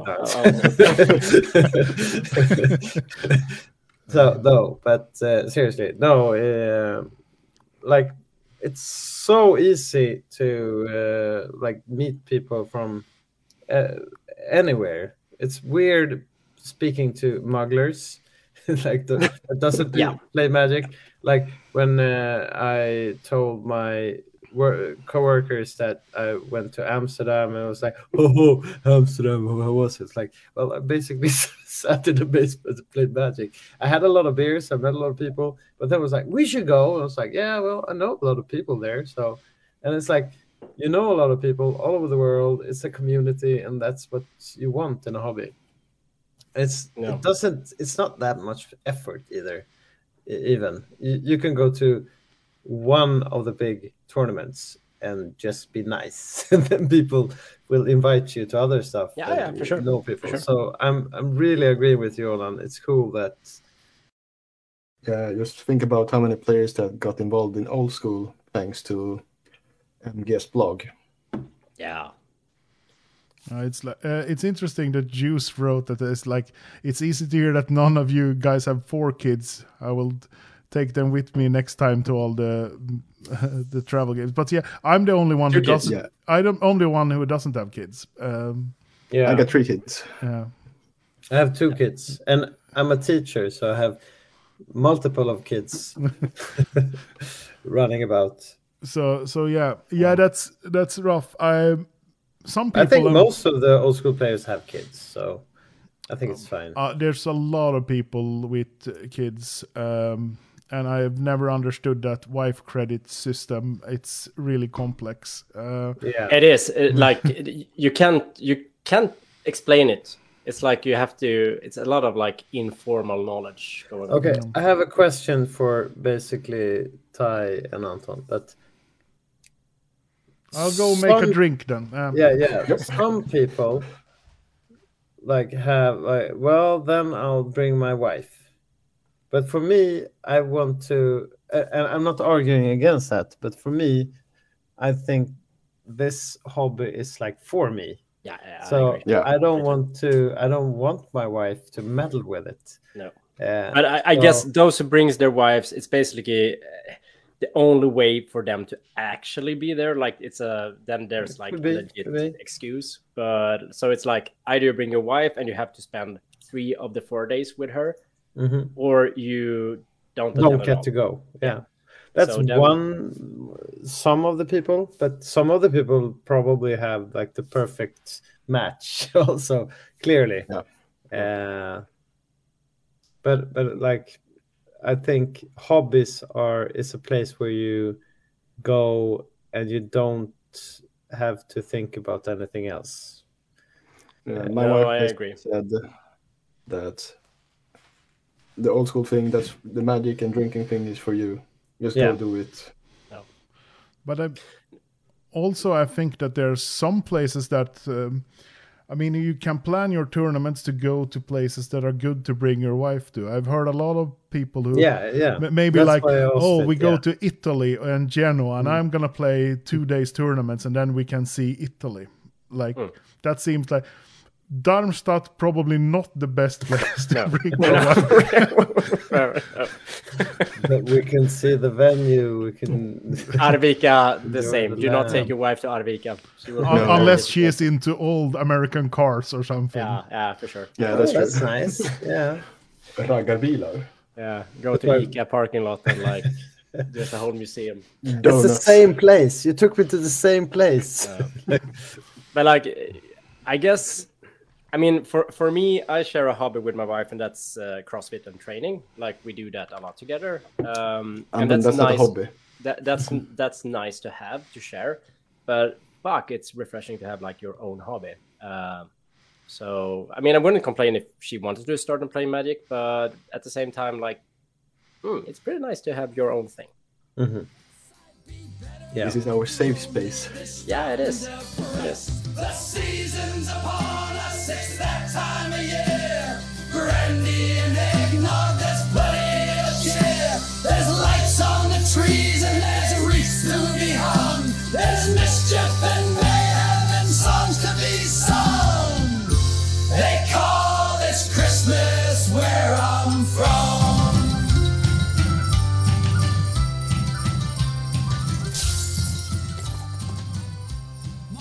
Olan, hit us up with the next topic. Yeah, I don't know which topic we. Maybe someone else choose a topic this time. I've. Um, I don't know which one is the actual best Okay. of it. Um, I'll, I'll Net get into net it. net decking, net decking. Okay, well, you bring it on then. Yeah. Okay. Can I read a question? Yeah. I guess this is from Yada as well. everything is from Yada. Okay. So Jeddah states in Legacy, scouring deck lists to be up to date with the meta is very much a thing. How effective is that in old school? Is the main decks of the format more or less solved, so getting familiar with a handful of lists will be enough to keep you aware of most of what you're going to face?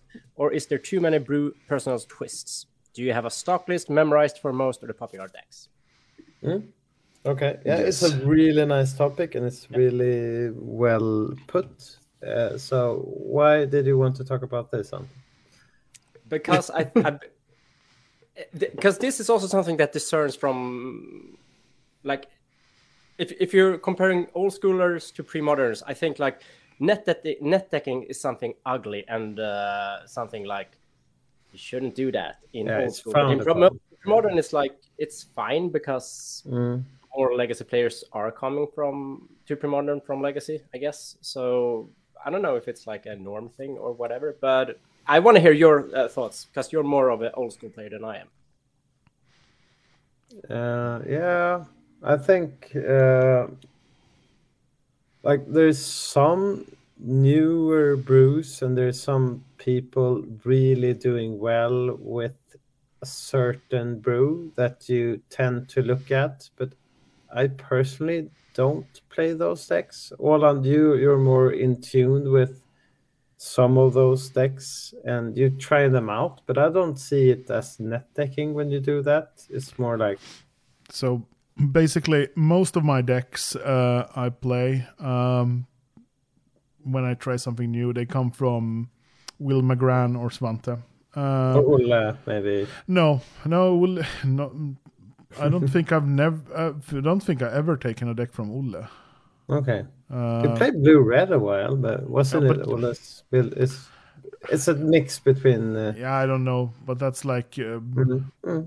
yeah. But uh, a lot of the decks are are made by Svante or Will, or like in that case with the triple S, it's Stebo's deck. Um, Yeah. but it's And like play Lion the Bolt decks. That's not either of them either. No, uh, I no, but yeah, but the lists are iter- it's like iteration 17 of the Lion Dib Bolt deck, and it's like Yeah. yeah, yeah, it's like that. That's But, an exception. I think you're really good at uh, seeing, and I think that goes for you also, Anton, in pre-modern. Uh, you guys are good at seeing uh, like these are the I want to play this certain deck, and these are the top three Yeah, but you versions yeah. of it. you you see trends so you obviously in your mind you have you have to follow up trends to to like bring a deck if you're gonna tweak like a 60 card deck with three cards difference from a stock list because you're expecting something new in the meta like that's how you kind of have to do it but like in old school i feel like some there are some paramount cards that you need to like think about so like sit in a bottle are you expecting that one uh, Blood Moon. Are you expecting that one? The Abyss. Like, do you ex- if you play the Abyss versus a creature deck, do you expect them to like have Su-Chis in the sideboard? So you are actually supposed to, I don't know, bring in disenchants uh, or or whatever. Like, there are some interesting aspects of this topic to to like lift, I guess. And if you are up to date with with current lists, then it's probable that people have aspired to the new tweaks. But in old school, I feel like people just play what they used to play. I'm looking mm-hmm. at myself, so like I I keep some sort of up to date thingy, but like it doesn't really matter. But I don't know. That was a long tangent on this. But No, yeah, no, no. Please, please fill up. Yeah, I I understand what you're coming from, Anton, and I feel that in pre-modern, people tend to net deck more, I guess, because when the big tournaments, when the Yeah. reports from the big tournaments, there's like hundred plus players, and the top eight or top sixteen is a certain amount of deck stats, and people look at them and be like, "Wow, how did uh, like elves win again?" Shouldn't people start sideboarding against it? No. But people tend to use net deck the whole 75 and be like, huh, I can't beat Reanimator at the moment for some reason because nobody plays And Thomas Crypt. I think one of one of the biggest mistakes people do when they net deck also is they like let's say they take up um, they are not they are not into pre-modern they are not into whatever and they pick up let's say um, Rich Shea's oath parfait list and they go like Good one, four Yeah. it's like, okay, yeah, of course you're not gonna do great with that deck if you don't know it and you you're not good at the format.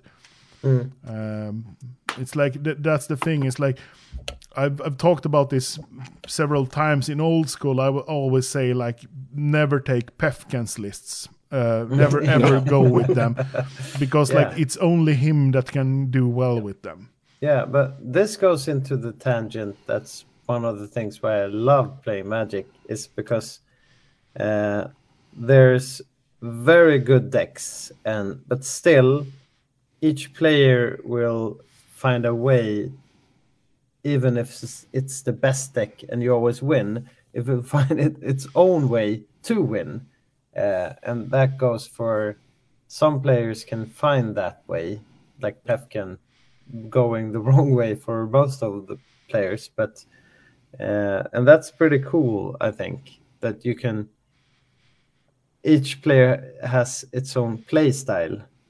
Uh, I, I, I i tend to think about this a lot when i play like cube and when i play like limited and whatever that i you need to play i, I need to how I, I feel that I'm I'm I'm a really mid-range player. So I need to know what threats my opponent has, and I need to pace it out a bit, not so it goes long game. And then I need to have like okay, he has, he has four cards in his hand. He probably has at least one removal. What should I go with first? Uh, so net decking, sure, uh, it's a good way to start, I guess.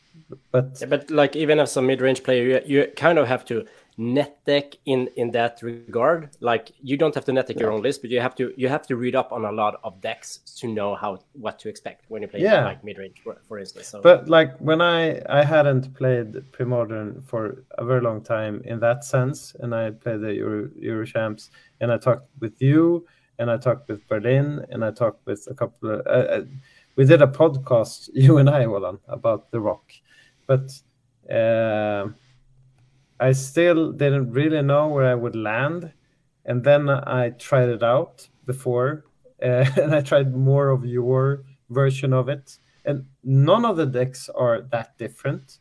But then I ended up with like, okay, this is the version I feel like I would Yeah. like this is the play pattern Yeah.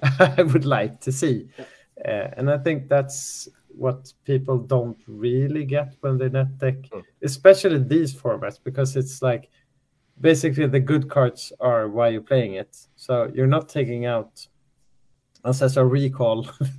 for, you you have some of the certain cards clearly, but some of the cards, and especially one part of the question was the sideboarding, but we can get into that later. But uh, like especially going into like how would you do how how are you playing against certain decks, I guess, and what are the meta and whatever. That also makes it more convoluted and different. I think Um, the, the- actually, Thomas actually says something really Yeah. interesting in the chat. Would a bigger card pool lead to more net, de- net, net decking because it's harder to actually make choices in a bigger pool? yes, Yes, absolutely.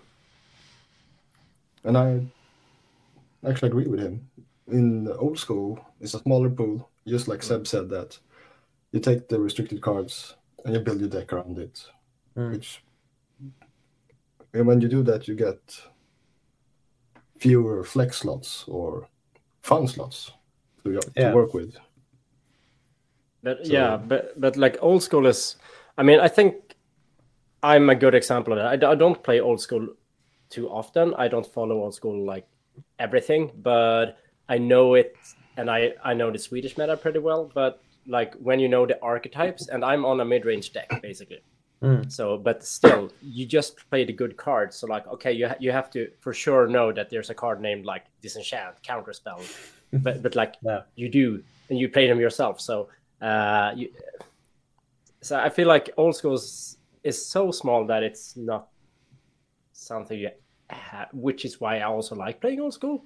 That I don't have to read up on it, but I don't feel about that with premodern at all because that changes so much more and has so much more like but you but you play you play white um, white in in old school, then you don't really have to adapt because you have you have the best you have access to the best removal. Then you play blue, you have counterspell. Then you you you you don't You're- really have to change that much. Adapting really with doing that only, I guess. Yeah. So so so if you played, for instance, um, red black instead, it's a Yeah. lot harder because then you would okay, yeah, people are playing four Su-Chis now. Then my my lightning bolt chain lightning strategy is not gonna Yeah. be be the best. Uh, but Should you- I ha- should I be playing Shatterstorms in Cyborg? Like that's a weird card. No, no should I should, play but- but Flash play Fires? yeah, Be sure. but yeah, I I also I think one part of net decking that's problematic is that people tend to go with like the winning decks, and you don't really see the route to victory then. Uh, you can meet like the decks that your deck wins against. I don't know if that goes for old school as much, but we did see that in Troll Cup, like a bunch of monogreen decks doing really well, and that's a Yeah. big tournament. But I think those decks uh, like preyed upon all the control decks, like the slower decks, and then people might look at the top eight and see, oh, uh, green is so good at this point that I should like put all my stock and all my money and trade everything in for going uh, mono green. But then they meet something like uh, we mentioned earlier, ATOG or whatever, and I think that's a harder matchup for them. So Uh, I'm going the exact opposite way. The mono green is terrible against the deck. Uh, No, I don't think and, so. And good against ATOG. I, I don't th- say I'm, I'm not saying the deck per se. It's good against slower decks. Uh, And That's what the I'm thing is, people don't play Falling Star in the sideboards. I think it's super weird. Yeah. Yeah, Mm. yeah.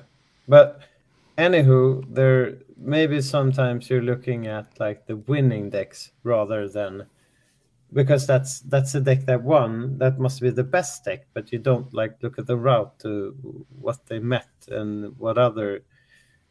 It's No, that's I- why the winner should write a blog post about yeah. way Yeah. wager, Yeah. so so they they understand better. so But it's like- see the whatever.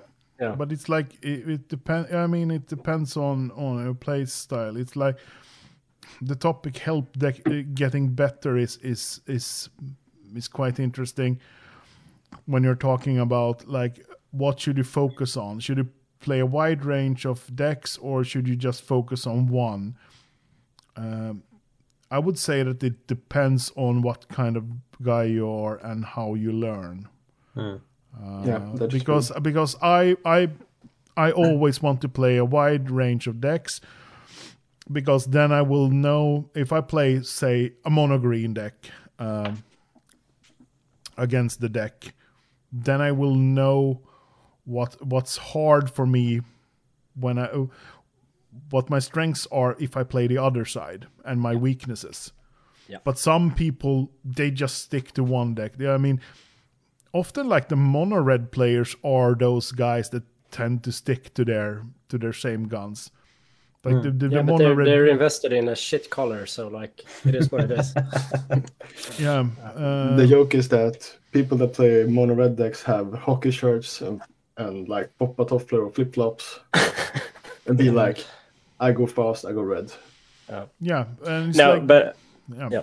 So so it it, it kind of depends on on what kind of guy you are, and it's like I don't want to get into this like academic thing about learning styles or whatever, but but it's there's something to it. Like some people learn by watching others, some people learn by reading, some people learn by listening, and some people learn by trying different things. And it's like it's it's so hard to getting better. The only thing that that really seems to work is to hang out with people that are better than you, and that goes Yeah. for any subject matter. Yeah, that's true. Yeah, yeah, that, that that's a good, very good point, and um, you should, and that's why you probably should also play. You should play tournaments. You should probably join a like webcam tournament because there are some Yeah. pretty fucking good players there. Uh, so you and will- you should always be humble like be not you, you should always think what could have done better and uh, there's always matchups that felt like oof i really got out of that one you shouldn't think that that's because i have the best deck it's because i what could i have done different to make it even better i guess no, but it's always you who are unlucky, and your opponents are lucky. Haven't you? Haven't you heard? yeah yeah Is That's this a like salt story. is this is this like Mi- Mickey Mattias on the Swe- Swedish guy who always mulls to four in every quarterfinal match he loses in all games? No, I, I think I'm. I guess I'm the one that net decks old school decks the most. I think of us four. Yeah, you're I- really Yeah, I don't- unsure about what you want to play. I think that's Yeah. why. because I'm I'm look a lot. I look at all the top eights and read all the reports and be like, hmm, this guy makes a real nice point about this deck. I should Mm. try it. Mm. Switch a few sideboard cards, and then just try it and be like, okay, this wasn't my style of deck. I think Go back. most of Magic players they see a deck and they think, "How can I make this better?" Because I'm I'm this genius Magic player Yeah. that can that can solve this format that's already been solved for thirty plus years. Yeah. But yeah, But, but and also like people tend to feel like if I change that one card, it's now my deck. So like I personalized this Yeah. deck. Uh, What a fucking genius I am. Uh, but use well, you're uh, not. uh, a- yeah. Yeah, use to say something really interesting. Is the sideboarding. That's actually what's makes the yeah, difference. w- w- we we touched on that earlier. That makes it really hard, but I think there's basics to sideboarding, like putting in uh, for old school at least Su-Chis uh, or like when we get into the sit on a ball discussion, maybe swapping stuff. Uh, it gets a bit weird going into that, uh, but when we're talking about net decking, I don't know. Uh, that's probably a different topic then. Oh yeah, that's Yeah, true. but but yeah, at the same time, like some cars are obvious there for a reason. Like if you see three circle protections green, that person has probably expected a lot of mono green in in that Yeah, specific that's- So like you have to you have to add some I don't know intelligence to looking at the deck list, I guess, if you're gonna Yeah, deck. it's Um, usually in the sideboard where you see the pet cards and you know. maybe a shark or two. and like and you have to realize context sometimes like we're into these old school formats and if you look at like old extended list if you're into say pre-modern or you're going to do a block constructor deck and you see some random deck play for Tolarian Academy but they don't play an, a single artifact in their deck. It was because the legendary rule was different and Tolarian Academy was like fucking up uh, standard uh, for a couple of months in like 99 so sometimes you actually have to read up the history of a deck because yeah, sometimes a card on surface doesn't make any sense. But, But- believe us, if there's a top eight in like 300 plus GP tournament, that player had a reason for it. Sadly, economically, it would it's not possible, but it would have been nice to see sometime like one person adding a shark in their sideboard just because they net that net deck in But like the- a 75. I think the most interesting thing is like I've I've heard of a couple of people have reached out to me and asked why I played the giant shark in the sideboard, and that's that's fun. the The most fun thing is the guy who copied Will McGrann's list and put a dingus egg in his sideboard. Okay, that then Yeah, then that's he fantastic. actually That's somewhat su- succeeded. Yeah. But it's like, yeah, Yeah, I love that. It will happen in pre-modern when Aaron Dix is back in the in Europe, Yeah, Yeah. looking at Sleepy like, why Shoreline is there a Shoreline Raider in his sideboard? Makes no sense. I've been net Benton Caboose. I've been net Protection from Gavos. decked, net deck- decked a couple of times, sometimes, uh, and I think it's it's a feel bad when it's blatantly like people trying to make their own thing of it, but they don't even recognize you. Uh, but I never really felt it that way personally. Uh, that's also like I think you, Olan, are really good at, uh, and uh, Anton also. I don't know, Ty. You haven't made the like those. You did, didn't even have to do that, but it's nice making a recognition if uh, someone does that. I guess that's if you if you have an inspiration or whatever, just mention the name, just because keep the community and keep the Yeah. like brewing space alive. I guess. Yeah, yeah, yeah, yeah, for sure. No, no. So you- you're you're saying like if you're stole something, you should uh, give credit to that person. Yeah, Yeah, yeah, for sure. Like Shout uh, out to Svante, that's Will, just a Simon. yeah, yeah. But that's just a life lesson. Always use quotes or references. Like yeah. It's like that's why ninety percent of Seb's deck should be named trying to be Mano. yeah, according to Olan, at least. Yeah, yeah, and it's like I would. Uh, uh, I'm interested to see. Juice is talking about he he won a tournament in Denmark, the Tron Wars, playing four Onulets in the sideboard of his Atog deck. I'm interested to see if someone has netdecked that list. Um, it, it's it's it's um it's um it's a very interesting take. I I don't know if it's good or bad. Um, the four Onulets, but it's in, in interesting. Um, it's not it's not really bad that that's for sure but it's it's interesting uh, but yeah you you will definitely see if someone shows up at the tournament with four onulets in a sideboard with an ATOG deck, I'm I'm pretty sure they have seen Juice deck uh, because I've never seen that before. Uh, it, it's so hard with with other cards like basically the four Su-Chi sideboard is like standard tier one strategy now. You, Yeah. It's like I don't even know who started with that, No. and I don't like care, in the sideboard? No, no, exactly. and I don't I don't even care. It's Yeah. like I think Su-Chi overall, I would give to Kalle. That's his. it's like, but Yeah. but yeah, not in the sideboard. No, Kalle Kurva.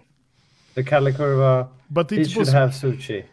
If if I would give Su-Chi to someone, I would give it to Kalle. yeah, or or maybe like um, Yum Yum or someone like. yeah, but not in the cyborg. Kalle brings No. it in his main anyhow. So yeah, So I don't I don't even know. I'm, I'm I think that that's an interesting point you're making because that was when Sid in a bottle uh, was more and more prevalent, I guess, right? Uh, and I, that's what I that's that's one reason I think why old school is still it still keeps evolving. Uh, people hate on those types of cards, but that also makes it interesting. Having the sideboard slots and then having, yeah, it's I. But it's cool Died. that that it can happen. That you need to put in an effort while sideboarding. Do I need some disenchant shatters, whatever, against this creature-based deck? Because he, because I'm bringing in my sit in a ball or whatever. It's cool. Yep. Yeah, and it's like the the race of divine offerings in decks are are also like a response to the Su-Chis, and they're so bad against divine offering. So, Exactly. So so yeah, I don't I don't know. It's It it's goes gonna, around. it's gonna be interesting to see. Like um, I'm mostly interested in, in like the the big tournaments, the big international tournaments, like the Shark tournaments and maybe like Lobster. I think LobsterCon is going to be really international next year. Um, It's going to be interesting Probably. to see what what's happening. I mean, LobsterCon is Atlantic, so it's a different beast, but but still, how how are you going to tackle that? How are you going to beat Rich Shea on the deck uh, for the hundredth time? Mm-hmm, mm-hmm. Are That's we gonna question for see The any Winter Derby. How to beat Rich Shea. multi multi the decks? I don't think so. Uh, Yeah, I, I think no. it was maybe like a one-time thing. I don't know. I don't know. I don't know where like those guys are Yeah. on the decks, like Lucas Glavin and um, and Rich Shea.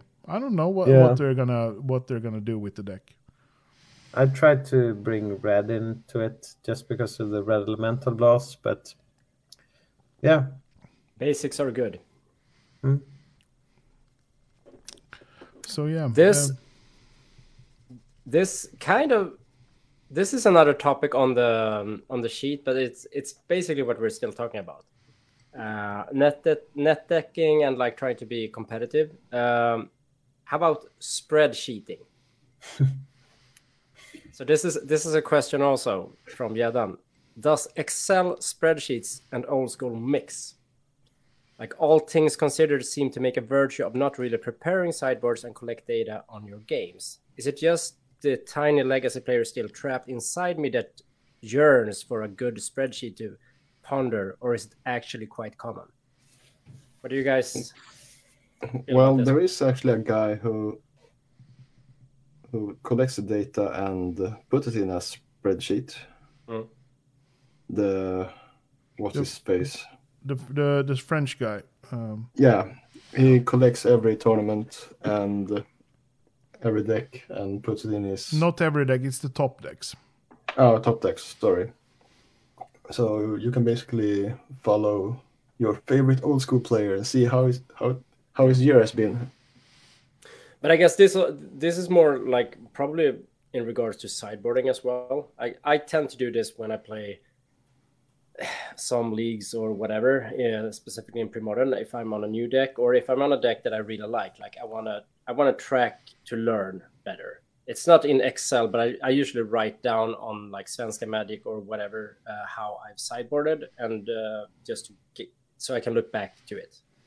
Uh, but I know, like when we did Epic, for example, like uh, we had Nils and Inyaki and Frank Rofellos, who they they had this whole spreadsheet where they like they knew what pairings everyone was going to bring and so like they did like good good matchup bad matchup you like 50-50 matchup and they they tried to decide upon what deck to choose based on that and that was like a whole other game to it which i respect the hell of like that's that's gonna take some hours every week if you're gonna do that but yeah sure enough you're gonna get better results so if, if you're like really competitive like yeah go nuts that's how i feel about it but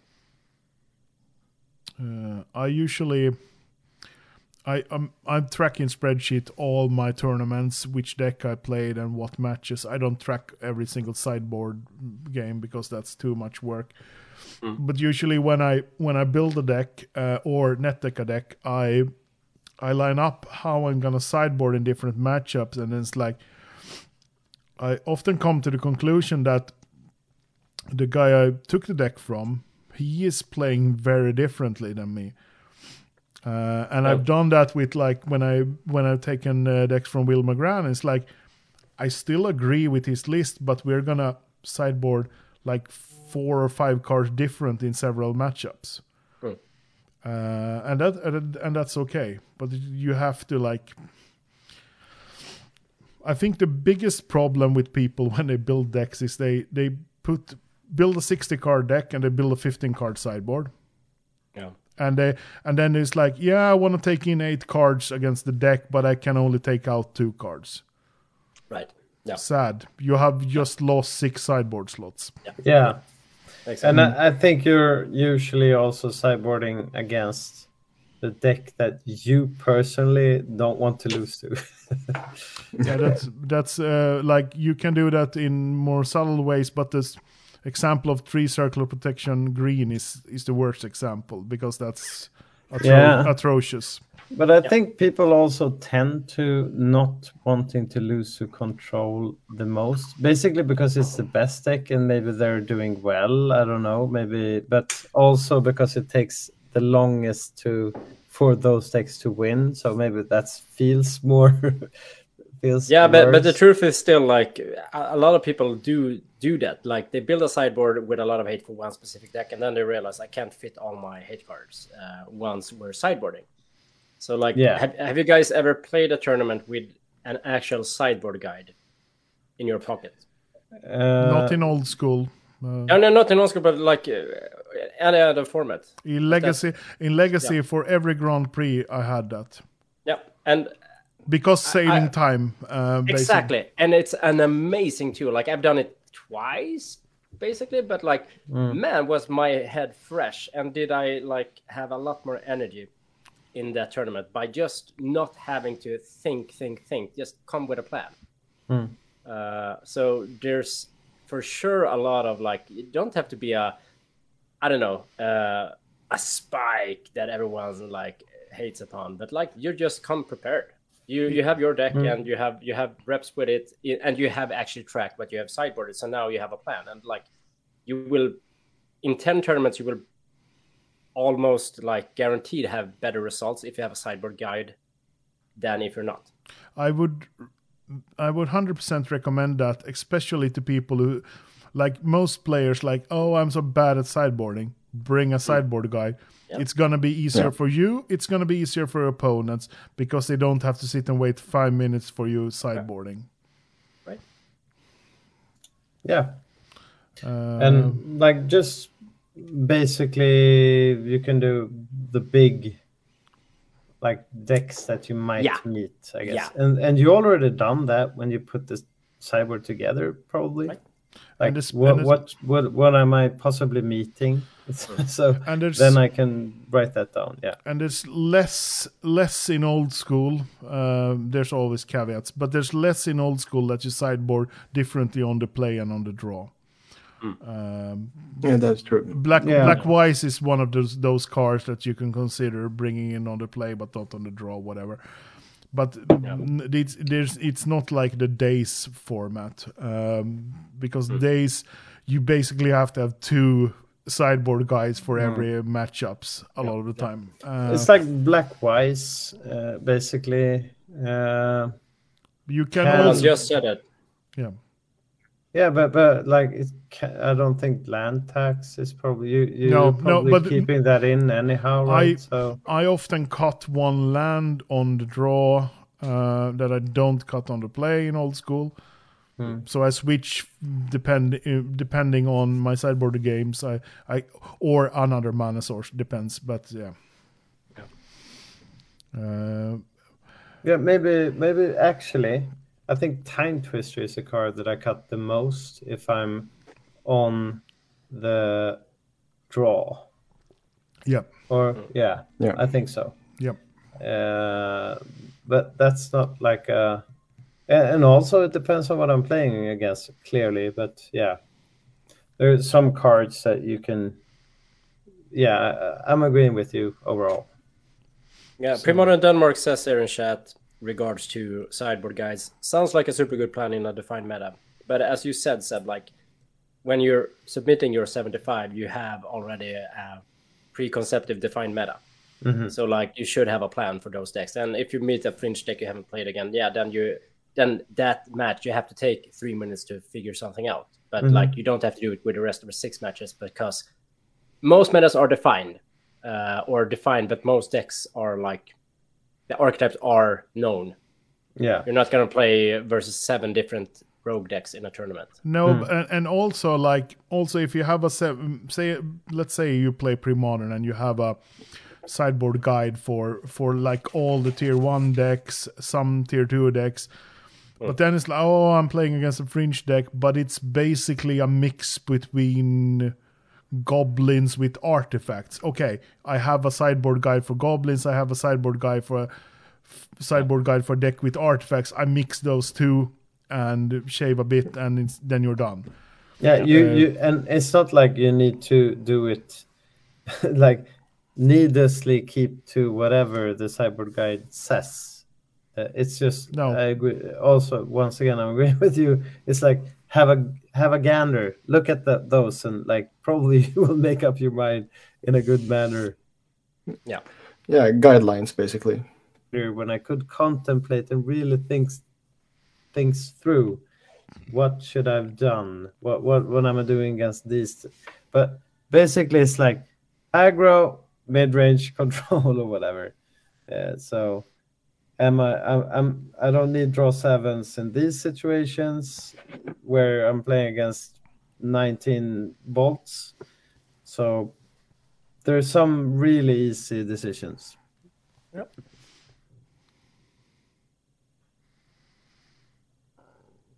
Yeah, Um, but yeah, s- spreadsheeting is um, is is hard. I think you, there's like to love these spreadsheeting things, you have to be a certain kind of person. Uh, yeah, For sure, but uh, but I, I also think like we shouldn't shame or give shit to a person No. who does it.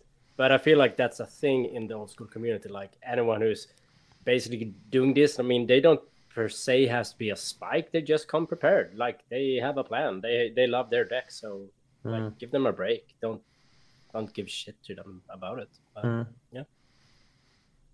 Yeah, I've, I'm. I've tried to. I think spreadsheets are good also for when I played a bunch of online games. You don't really know. I'm I'm really bad with names. I, I kind of like. Are you? Ty, you look uh, you look happy. Yeah, I'm just thinking about if I I don't do any spreadsheets or anything like that. I don't even remember games. I'm like, oh, I, I think I played you before. I You play lightning played- bolts as well, so like yeah. Yeah, I play lightning bolts and be like, I think it went past previous time, so I should Yeah. do the same this time. Yeah. Uh, Yeah, I think we're we're pushing through the end. We've been two hours and twenty minutes. Is that right, or something like that? Yes.